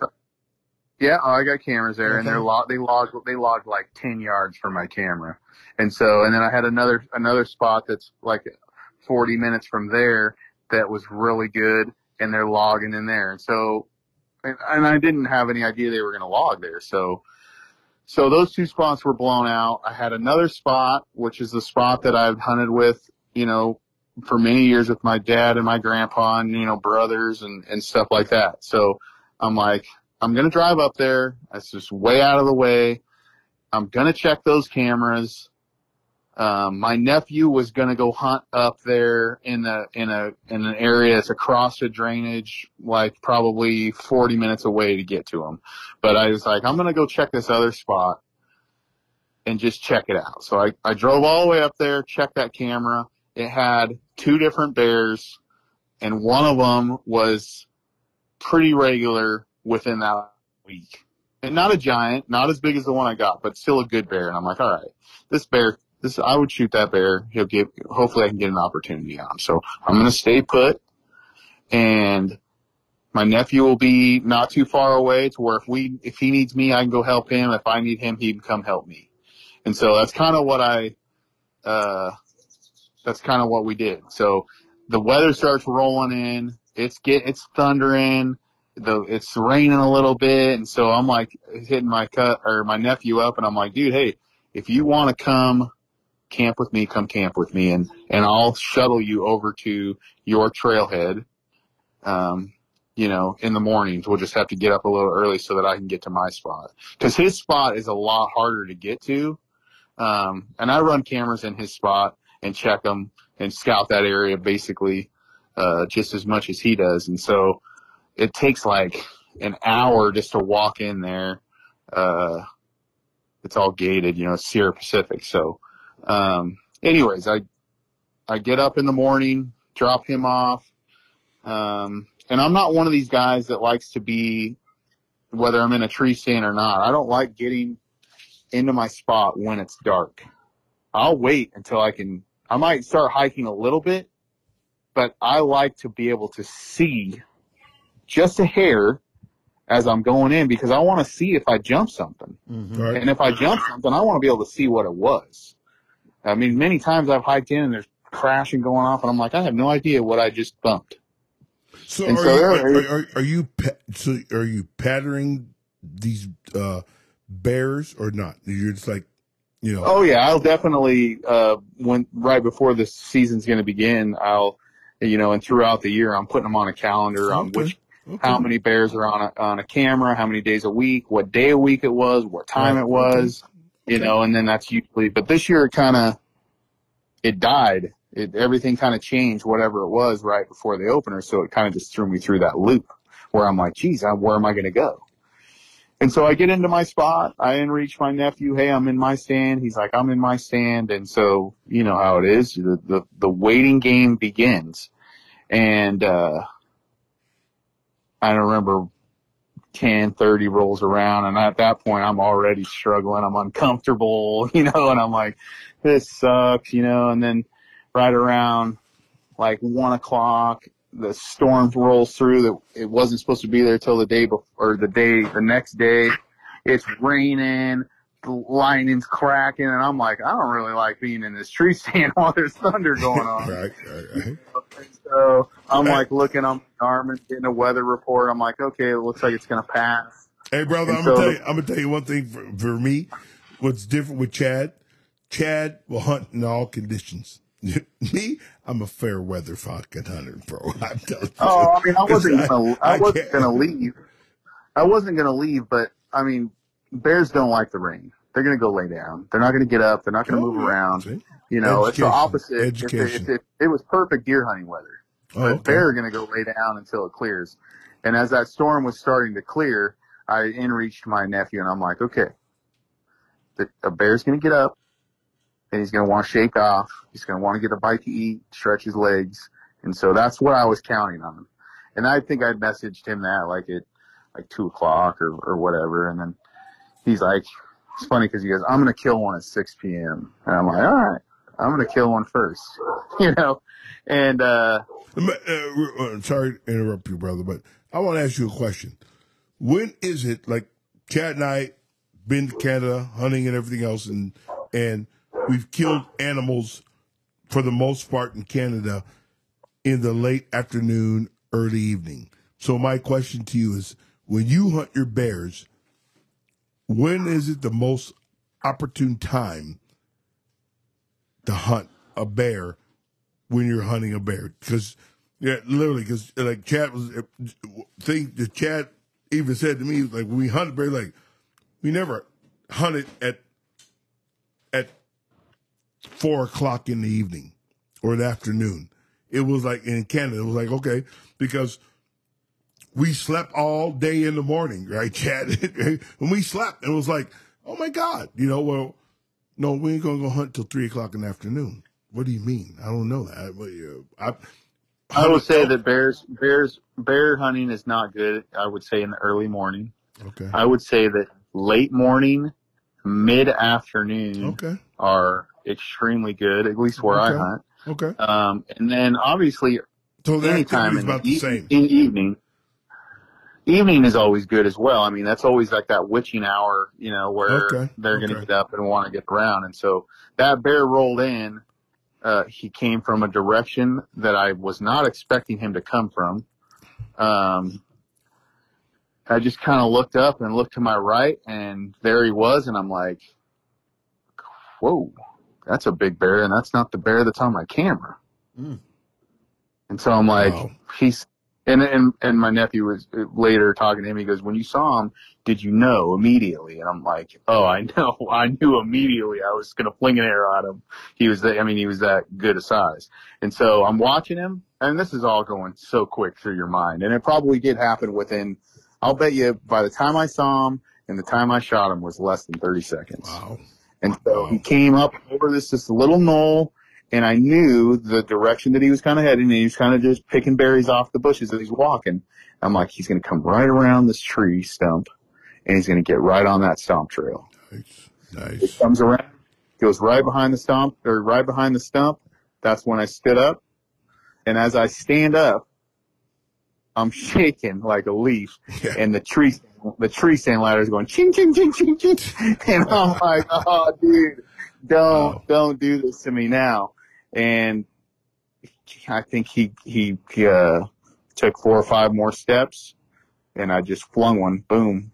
And uh, I mean the shot felt good, and blood sprayed, you know, and so I felt good. I still felt low to me. I mean Right. now at the end we know I I heart punched him, but right. right at that moment, I'm like, that was good, but it, and it was right behind the armpit. He was quartering to me, which isn't necessarily ideal. I'd rather have a quartering away shot, but right. quartering, you mean not a hard quarter. Right. All right. Um, and so, yeah, and so then I sat there and waited about 30 minutes. I got down, checked the arrow, and you could just smell the blood. Like you could just smell that real iron smell.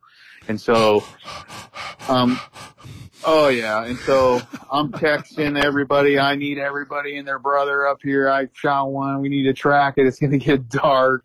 And so, uh, my nephew shows up. My niece showed up who was, she was like 15, 20 miles away hunting. She got out of, she was sitting in one of my other spots, but she came up. My dad and my brother drove all the way up. They came, um, and helped a little bit. Um, but by the time we found the really, really heavy blood, it was dark. And so, you know, I'm starting to get down on myself because it's like, it seemed like such a repeat of last year. But going back to your mind, your eyes see one thing and your mind's telling you another, right? So when I was in that tree stand, I watched him run to some manzanita, right? Right. and sit in there and thrash and turn. He's like biting at himself like they'll do at the wound because he doesn't have any idea what happened. And so I'm telling him that. And so I get down out of the tree stand and when I'm looking around, I'm looking back at the tree stand and I'm, I think I'm looking where I thought he was, but I'm finding no blood. Well, I looked in the complete, cause it looks different once you're on the ground Oh, and you yeah. look back. And so my nephew and I eventually figured out where I really did see him because we found the spot and we looked at the tree stand. I'm like, dude, that makes sense now. That's that's where I saw him. And so if it wasn't for uh, if it wasn't for my nephew and my niece to come help me with their fresh eyes, right. I honestly don't think I would have found him. And Brother, so you, you you know it's amazing what I listening to you, what you're saying. The amazing part is like when Chad and I was South Africa hunting and everything else, and Chad shot something or I shot something or whatever else, and you know what? That we were we're both in with different blinds, but when we were informed about one of us killing something, we all stopped and said, "Hey, take me, get me out of the blind. Let me go over where Chad shot this thing. I want to celebrate with Chad." And the thing is, like with you and your in your family, your family was like, "Boom, you got them there." Everybody stopped what they were doing to enjoy your moment.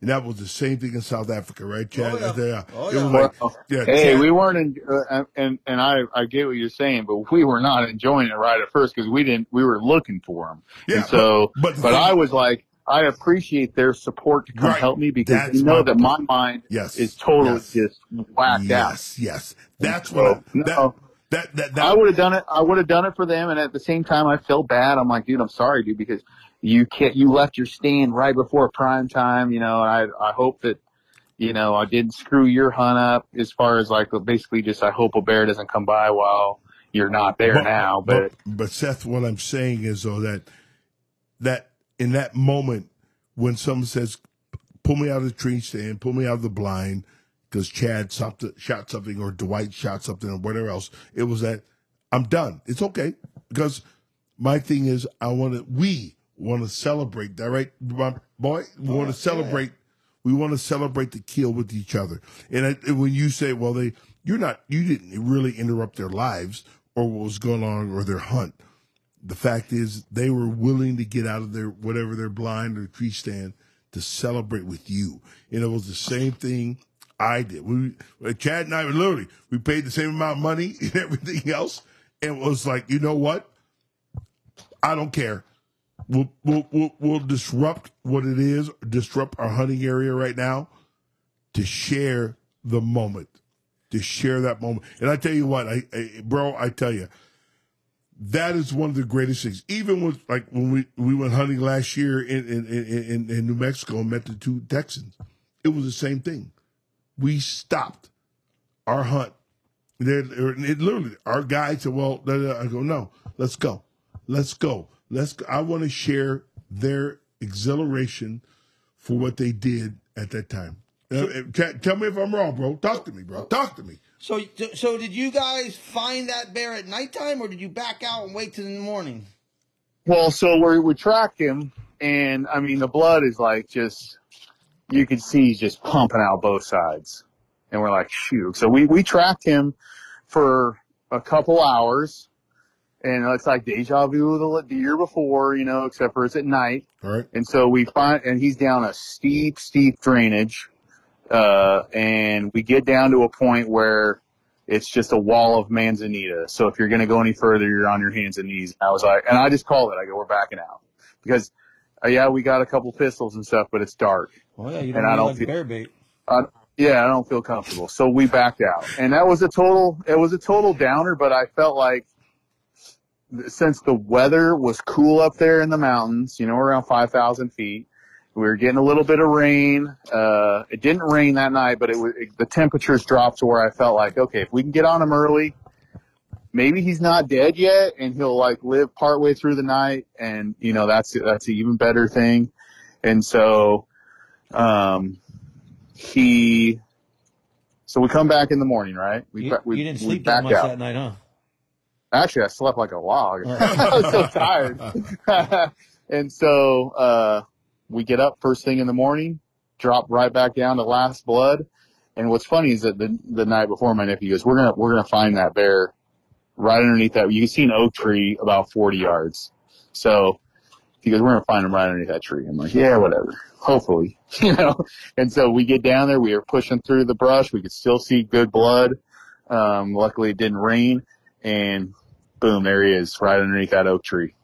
Nice. which is a, which at the same Yeah. time glad we found him, but at the same time I was like, damn, if we just would have went 50 yards more last night, Right. you know, but but we didn't. So we're you know he's he's a little stiff, but I felt good that he was gonna be uh that he was gonna be okay. So we started to skin him out, and for the most part, there was a couple parts that I cut off that I knew weren't any good.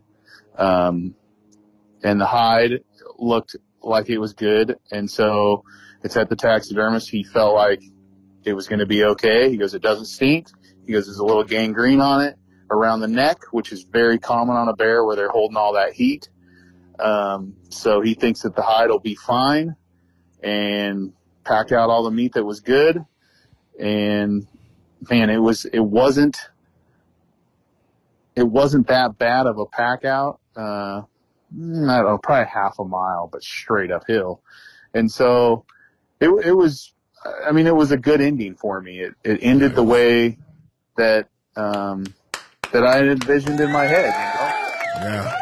Yeah, brother. Absolutely. Hey, so you said you were in that tree stand and you you were going to go to the Godfather spot, a different area. Then all of a sudden you switched and you decided you're going to go opposite way and you go to the spot where you end up in that spot.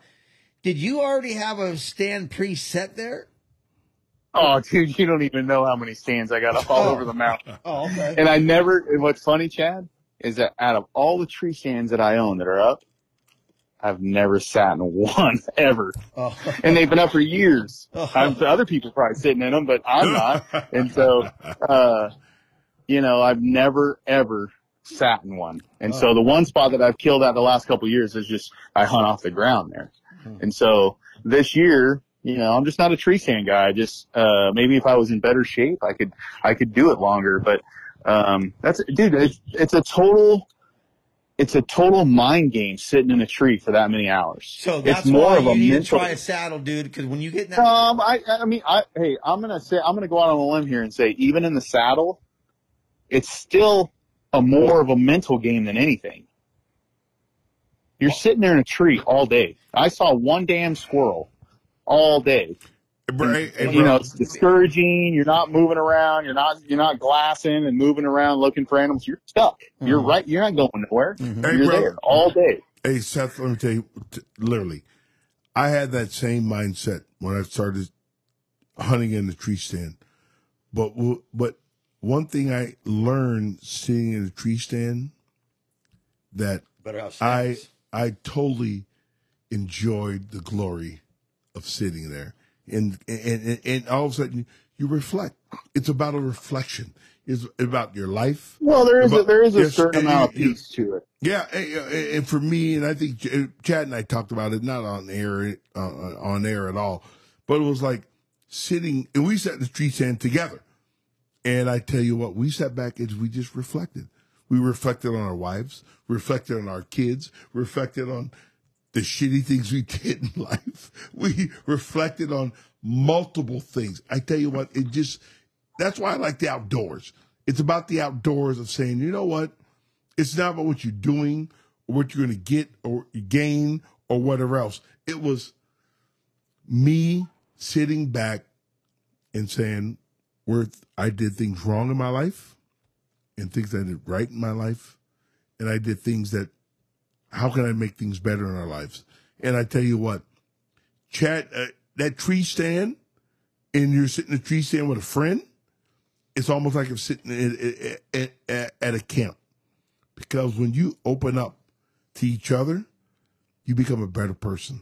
And that's why I, do. That's why literally, I, I, I love, I love the, I, I haven't sit in uh that stand that, that, that, that, that sponsors our, our, uh, podcast or anything else, but it's about sitting up there. And uh, even when I took my kids first time fishing, it was, it was just evaluating life, right, Chad? I'm Oh, telling you, literally. I mean, I think I've cried more tears.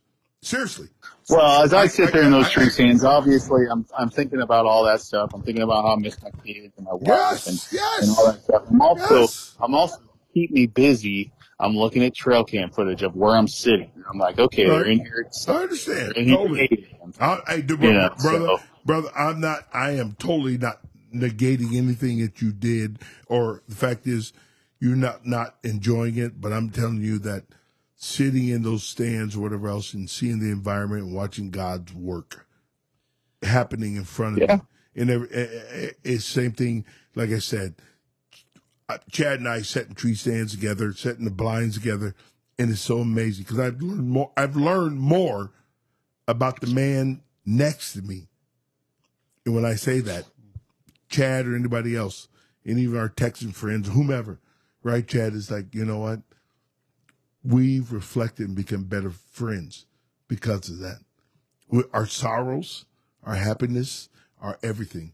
Totally, dude. I tell you what, I swear. You know, I understand. Yeah, you don't you, you don't want to be in that tree stand. That's fine. But I tell you one thing for sure. Sitting and listening and watching God's work in front of you, it's freaking amazing. And you totally step Well- back in life. I thought God was going to strike me with lightning for a while.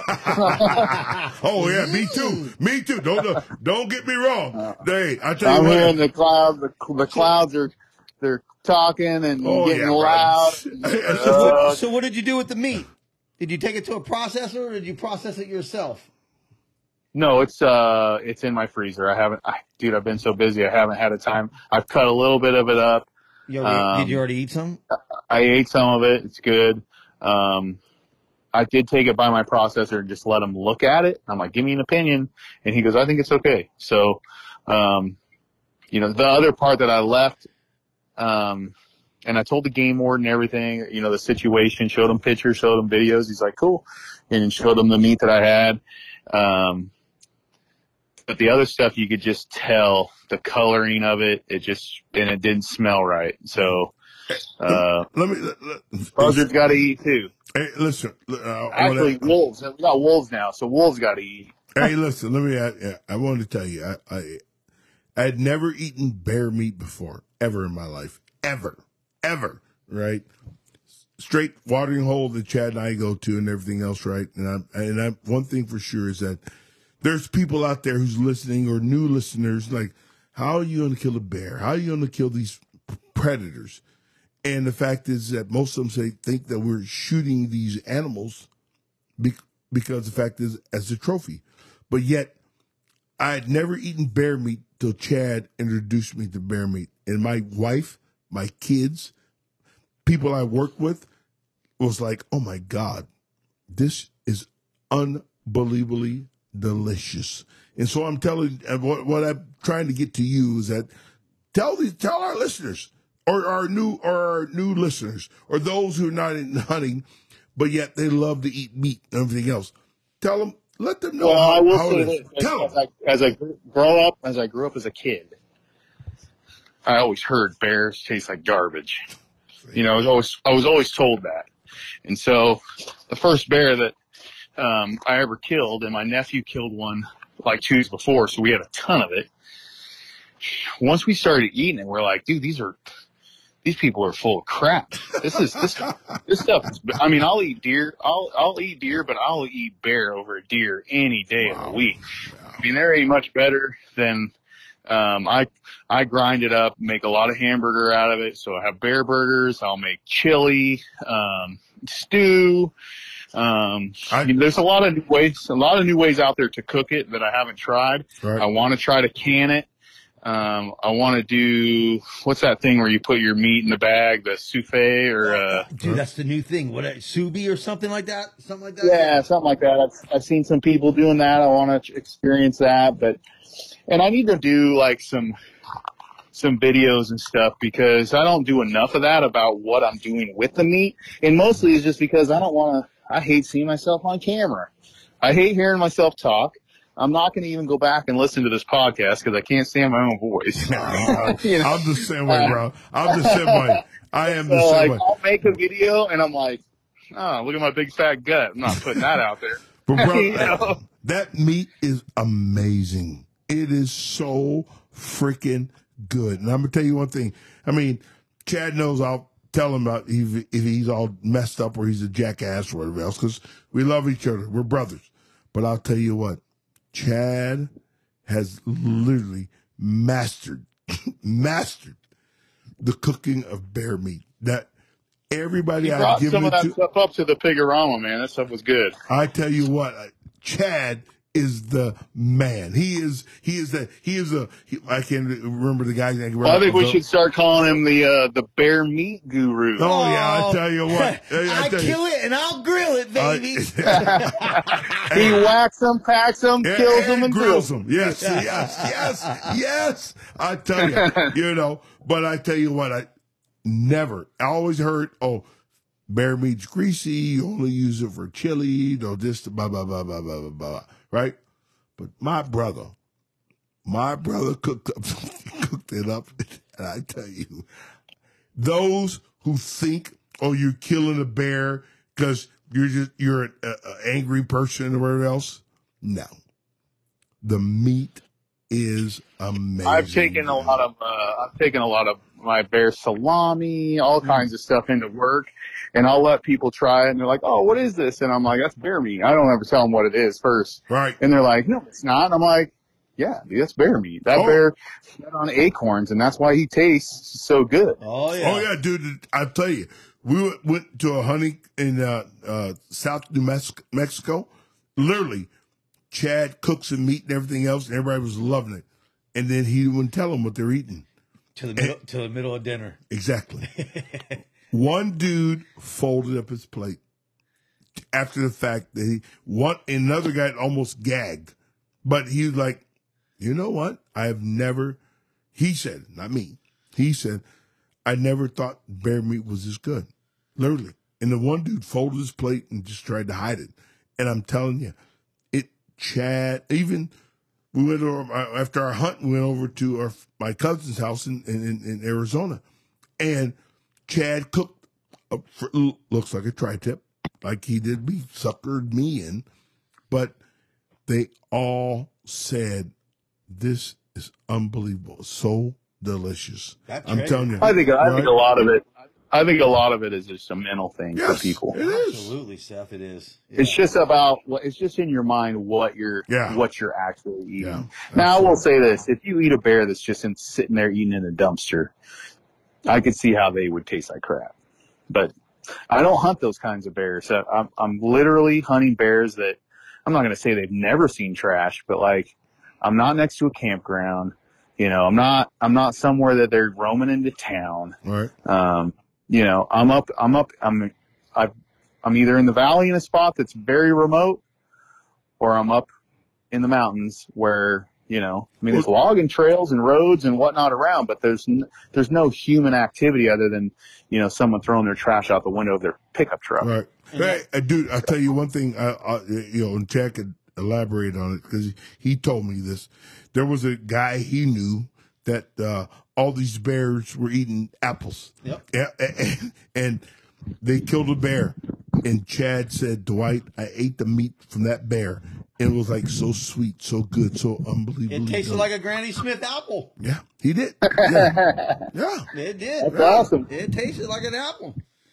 Hey, so all right, so everybody out there, I want you guys to f- check out Seth. He shot a tank. I don't think he really showed the full picture of the bear and all that, but it's a Oh, tank. it's coming. Oh, okay. It's well. Here's the thing. Here's the thing. It, there is a picture. So there's some more. There's a lot to come. okay. But where we were at and where that bear died, it was so hard to get like really any great pictures. And since that bear sat overnight, we were rushed. It wasn't like let's have photo op time. You know, Right. we did what we could, and and you know took the best ones. I wish I could go back and do that part over.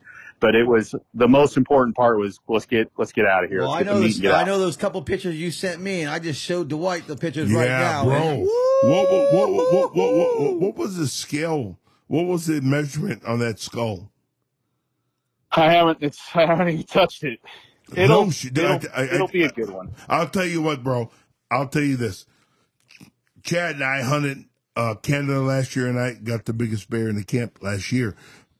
Literally, I thought that your skull on that bear was bigger or the same of the of the bear I shot. I was like, oh my god, that's amazing. And that was almost 21. Yes, yes. Nah, this is not going to be 21. I'll, I'll, I'll, I'll go and guess that he's going to be 20. in the mid to high 19s. He might crack 20. I, yeah. Okay. If he Call me- cracks twenty, if he cracks, if he cracks twenty, that's my third Boone and Crockett. God, cool. I'll tell you this. I'm not. I'm not I mean, he with wouldn't you. be a Boone. He wouldn't actually even be Boone and Crockett because he was taken with a bow. But uh, he'll he, that would be my third twenty incher. That that and that's not me saying I'm a badass hunter. That's me saying No, no, you're not. we got No. badass bears in California. we got Oh, and, big and, and, bears. and- but but the thing is, you earned it. Yes. It- this bear was not given to you, and that's why I tell a lot of oh, people. far hey, from it. You worked for you- it. yes, that's why I tell a lot of people when they say, "Oh yeah, you go out and you get a bear, you get deer." Well, it's earned. It's not given. We go out, we work, we put out cameras, we put out all our resources to better ourselves. And honestly, Seth, you are a class act dude There you that, are. that puts Yes, out the are. time, the effort, the knowledge, and you know what? Also, what makes you a better, a top above class act guy is you don't mind sharing your knowledge to help the next guy We love it. succeed Yeah, we- also. Yeah. And I like, and that's, I, I met, when I met you in that picorama, I was like, oh, dude, yeah, Seth, you are a solid dude. You, Yeah. you, you're not just that guy on the internet uh, I talked Yeah. to. I was Right. like, oh, I, Right. is, Right. I, I started thinking, is this guy going to be a schmuck? Is he going to be a know-it-all? No, dude, you're a solid dude that wants to show. I've been called worse. well, I'm Hey, just saying, Seth- I'm telling you my point of view. And No, you, dude, I hey, I appreciate it, Chad, and, and the feeling is mutual. Hey, Seth. You know, and I and, I- and I and just and just because you put in the work, I always tell people that. Seth, I, my work usually starts in Mar- January, February, March, probably early mid to March uh, is when I start running cameras, which is way early, but I do it anyways. so you don't run them all um, year long. I used to, but the the longer that I left cameras out, the the they didn't last as long. You know, the wet weather, being out all winter. Um, one year I lost like, uh, and lost when I mean lost is they went something happened to them as far as I think with the the moisture. I lost five cameras the year before where I'm like. Why am I leaving these out? When I do check them, there's not a whole lot on them anyways, you know, some freaking squirrels. I mean, there's just no bears in there hey, you know, that time uh, all winter. So I pull them out and then I put them back in about uh, April, May. Seth, I'll tell you one thing. You know, you're in this podcast for one reason. Because I told Chad, I said, hey, bro, you can't be bring, don't bring people on that are not legit. And Chad, and Chad was like, you're right. Because people are going to follow him and they're going to believe in him and they're going to do things because who he is. And Chad said, hey, hey, when we put a person on our podcast, it's about the person is legit. And bro, you're legit. And you totally never met you, know nothing about you. I don't you, all those things. But I'll tell you one thing. Chad goes, no, I'm not gonna be I'm not gonna put somebody on our podcast that's half stepping. No, bro, you're full stepping. Bear You're totally stomping. legit. I appreciate it. He's bear You're stomping. Exactly. exactly Hey, so And, uh, I, and, and I'm and I'm always willing to help thank you. most That's- anybody that messages brother, me. But hey. I'm not the only thing I'm not going to do. And I get this question probably more than you'd think. send me a But I ask people, yeah, exactly. And I'm like, hey, come on. I always just go, nah, nah. Either I don't respond because I feel like if they're going to ask me that, then they're not the type of guy I want to hunt Right. with or, or sharing information with. So You're I'll, legit. I'm down to tell you what to look for or I'll even give up a unit because that's, units are huge. Right. But, you know, I'm not going to be like, hey, go hunt here and here and, and, Right. and, and Right. here's my treat stand or here's my, you know, whatever. I'm not going to do that. Yeah, yeah, yeah, bro. I'm telling you, you know, Ted tells me things and we have our conversations, but you know, I told him, make sure who you bring on, they're they're legit. And being a guy that started hunting, big, big game hunting in 2009, Chad is literally bringing on people that that are totally legit. And bro, you are legit. That's why I ask you questions. That's why I bring up things. Chad knows what you do, but you know, I bring those questions on so that that that those who don't in, don't know anything about hunting, they listen and they, and they go, they go, Chad is the man, and the person he brings on is legit, and you're legit, bro. So, Seth- love you, Seth. You are freaking the legitimate man. Hey, Seth. Thank you, sir. So Appreciate so it. So let's. We already know how you kill bears and you do all that good stuff. But a lot of people don't know this about you. Okay? Tell everybody the committee that you're on. Let's just break that down real quick because I know that we got you on for two hours. Thank you for your time. Oh your my time's God, precious. two hours. Holy shit, bro! But- it's amazing, Yeah. right? Yeah. Tell You know- everybody about the committee because Dwight, you don't probably know this, but this guy's like head of the Bear Committee in California. Really? Yeah. Oh, I'm not the I'm not the head. I'm one of many. I am Well- the vice president, Okay. vice president of the California chapter of the American Bear Foundation. Nice. So we're going to be getting involved and doing some stuff here once the um, the bear report is finally released. That was supposed to be released in April. They haven't done it. I'm kind of wondering why. Um, but once it comes out with the information on the bear population that we're pretty sure it's going to say, um, we're going to push a couple things to improve um, opportunities in California. I'm just going to leave it at that. I'm not going to. That gives you a No. pretty good idea, but Cool. um, we're going to work on some petitions and uh, like Spring Bear, maybe? Mm, maybe, maybe, maybe, sec- maybe, maybe a second tag.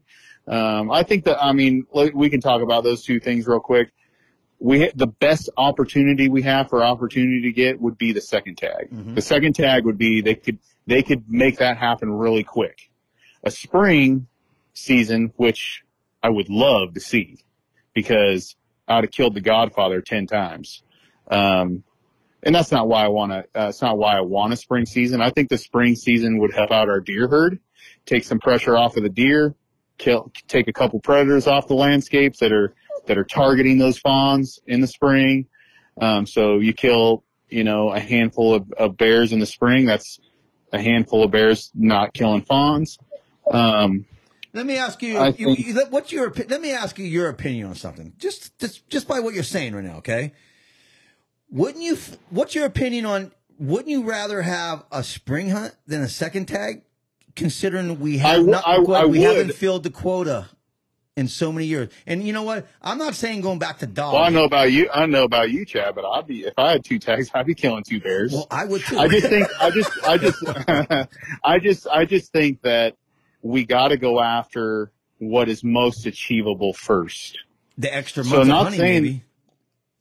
Uh, I don't think that that would help it. Well, you mean during the spring? I honestly think that the only way we're going to get a spring, and I, and I'm okay with this, and I've talked about a lot of people is let's make it a draw. Let's make it not just an over the counter. Let's make it enticing for maybe out of state people to come to bring out of state money uh, to our department, to our economy here. Well, you know, let's make it a draw. Let's make it let's make it archery only. Well, it's just Let's sad that make- you know? California rips gotta- off everybody. California sucks for non-residents. Yeah, our non-resident bear tags are not cheap, Uh, but no. but you know, but you know what? You're paying by the pound here, baby. We got some big dogs here. You know, And we- and you, do. You kill, a, you kill a bear here, you're taking home some meat. Yes. Yeah, I mean a lot of it. So it is expensive. Don't get me wrong. I think it should be cheaper, but um, I think that I think it's going to be trickery. Uh, we got to trick them in. I shouldn't even say that, but we got to trick them into giving it to us as far as like, okay, yeah, let's give out, let's give out, uh, 500 spring tags, Draw tags. You know, you're let's talking keep- about. You're let's- talking about 500 draw- draw, draw- tags. 500 draw tags, but you know, who knows how many people are going to put in for it. So it's going to generate money, right? And do you think that Um, do you think that draw tag is only for the spring, or does that draw tag can get you the whole year? I think it should be only, I think it should be, um, let's just put it this way. If you draw the tag, right, Yeah, and you don't get one in the spring, your tag should still take you into the fall. because that we sell them, we sell unlimited amount of bear tags. Oh, they could yeah. sell a million of them. Yeah, And like you said, we've never hit the quota. My opinion on the quota, we should leave the quota alone Right. until we touch it. yeah. Now, if we start hitting that quota every year and the bears are still growing, okay, now let's adjust the quota. But you can't go after too much at one time. Right. So my thing is, my idea is two different petitions, one for a spring and one for the second tag. And I feel like that might help force them to give us one of those. Right. And, Give us the second And, if if it was you as a listener, a, good- uh, a new guy, a newbie, uh, even even a seasoned veteran guys out there, what would you want to have? Like, what would old Seth Watts want? I'd take, I'd take, I, well, um, I would say that, uh, if you fill a spring, let's we got the spring tag, you're not going to be able to hunt fall because you fill the tag, right? Correct. So would I rather hunt spring and not get to hunt the fall because I fill my tag or would I rather have two bear tags in the fall? So my point That's of view a, is, that's I- a, that's a tricky, that's a tricky one for me because I'd love to have two bears, obviously. Uh-huh. Uh, but I would love, uh, I would love the chance to hunt spring here because, uh, I mean, I've heard Remy Warren say, he said, um, on a podcast he was on like two years ago, he said that if we had a spring season, we would be the number one place that he would go to. Mm-hmm. Wow. And I think that's a big reason, and I don't know, not a big reason, but I think it's part of the reason nobody comes here to hunt bears in the fall is because what are those guys in Idaho and Montana and everywhere else? What are they hunting in this fall? bear. No, no, no, they're elk hunting. Oh, oh, oh Yeah. oh, oh, yeah. Why? Yeah. Why? And so, and, and those elk fanatics, you know, and hey, I, you know, I wish, you know, them the best, but they're not going to come pass up hunting elk to come hunt bear here. I think personally, in my point of view, is we'll be able to fill the quota a lot faster if we had two tags instead of the spring tag of 500. Because what? How many? How many were we short of the quota last year? 200. No, I think three or four hundred. Okay, so three or 400.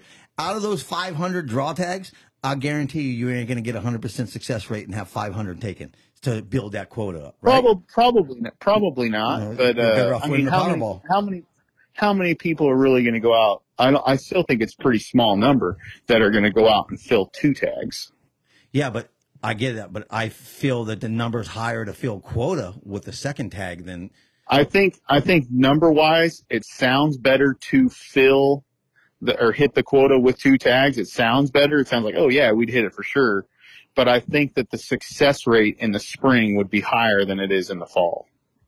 then I think Dude, my if- camera, if, if my we go- cameras, dude, I could kill a bear every day of the week. So if we on my went, cameras if we went to the spring hunt, like you're saying, why don't we just forget the draw and let everybody start hunting in the March or the spring and go all the way? If you don't get it in spring, go all the way in the fall because now you're got more chance to get that one at least one tag, right? Yeah, I mean, I don't disagree with that. It's just a matter of it almost sounds like uh, then then the argument is going to be these bears are getting hunted year round almost, and they don't get a break. You know, I think that they should have. Uh, I mean, I hate to say we need to appease the antis, but we got to make it sound like we're not just you know like coyotes where we just hunt them out 365 days a year. You know, and I just think that we spin it to them where hey, we're going to take some bear, and they, and not that they care about the deer at all because they don't. Um, it's helping the deer herd. I don't care what anybody says. I truly believe if we could hunt bears in the spring, it's gonna give the deer herd some relief. I do know one thing You know. though, Seth. You know one thing that will rise in this nation if we get spring hunting on the ballot? More divorce. Probably. Because my wife already says I'm out too much on bear hunting, and you just said right now that your wife says you're obsessed. Could you imagine if we had four, four more months? She said, my wife, my wife said to me, she, I go, babe, I've always hunted. She goes, not like this much. not, not nearly as much. Oh, that's so awesome. No. Hey, so I'm, I'm pretty grateful that you've been on this podcast with me today, brother. We're gonna have this one out right away. You're we're going. good. We're over two hours, brother. I appreciate all your time. Everybody out there, go follow my man Seth. This guy's legit, dude. He got all the knowledge you need. If you can't get a hold of him, which you will, get a hold of me or Dwight. We'll get a hold of Seth. I mean, one of us can get you the answer that you need Yep. Uh, just check it out. All the new laws and regulations coming out there. Everybody get out there, put up some trail cameras, do your research. Don't think anything's given to you. You know what I mean? Get out there, get a saddle. Get out there. I know you don't. He's talking about tree stands, and he hasn't tried a saddle, but I guarantee if he tried a saddle, he'd be like, "Woo!" Check out Wild Edge. Okay. Make sure you go out and check Mountain Bound Hunt Co. Dude for the RMEF. It's December 7th to the 16th at the Las Vegas Convention Center, baby. Yeah. Hey, let uh, one thing I have to say. You know, my boy Chad, he looks like a fucking tweaker right now. But his diet is making him like a freaking man. dude. I tell you what, that motherfucker, I mean, I'm telling you, he, I'm sitting right across from him and everything else. But whatever he is doing, you guys may see his pictures, whatever else, like, what's Chad doing? What's? Hydraulic sandwiches. I, I, I you, that fool looks like a fucking tweaker. But I know he ain't tweaking. But I, but uh, one thing for sure, I tell you, I might even beat it up. Beat this shit. Hey, hey, I'm trying to give him enough beer so I can get some of that ass because he's This guy. looking good. Hey, He's the only looking bumps good. I do is fist bumps, baby. hey, I hope everybody enjoys this episode. If you yes. like it, hey, hit that subscribe, follow button, five star us. Tell us you got any questions. Hit the questions. We'll answer them, baby. I appreciate everybody for following along one Yes. more time, baby. Woo! Woo! Thanks, Seth. Thanks, Seth, everybody. Thank you, bro. You're amazing, bro. Thanks for having me You're guys. Yeah. Yeah. Great time, brother. Great time.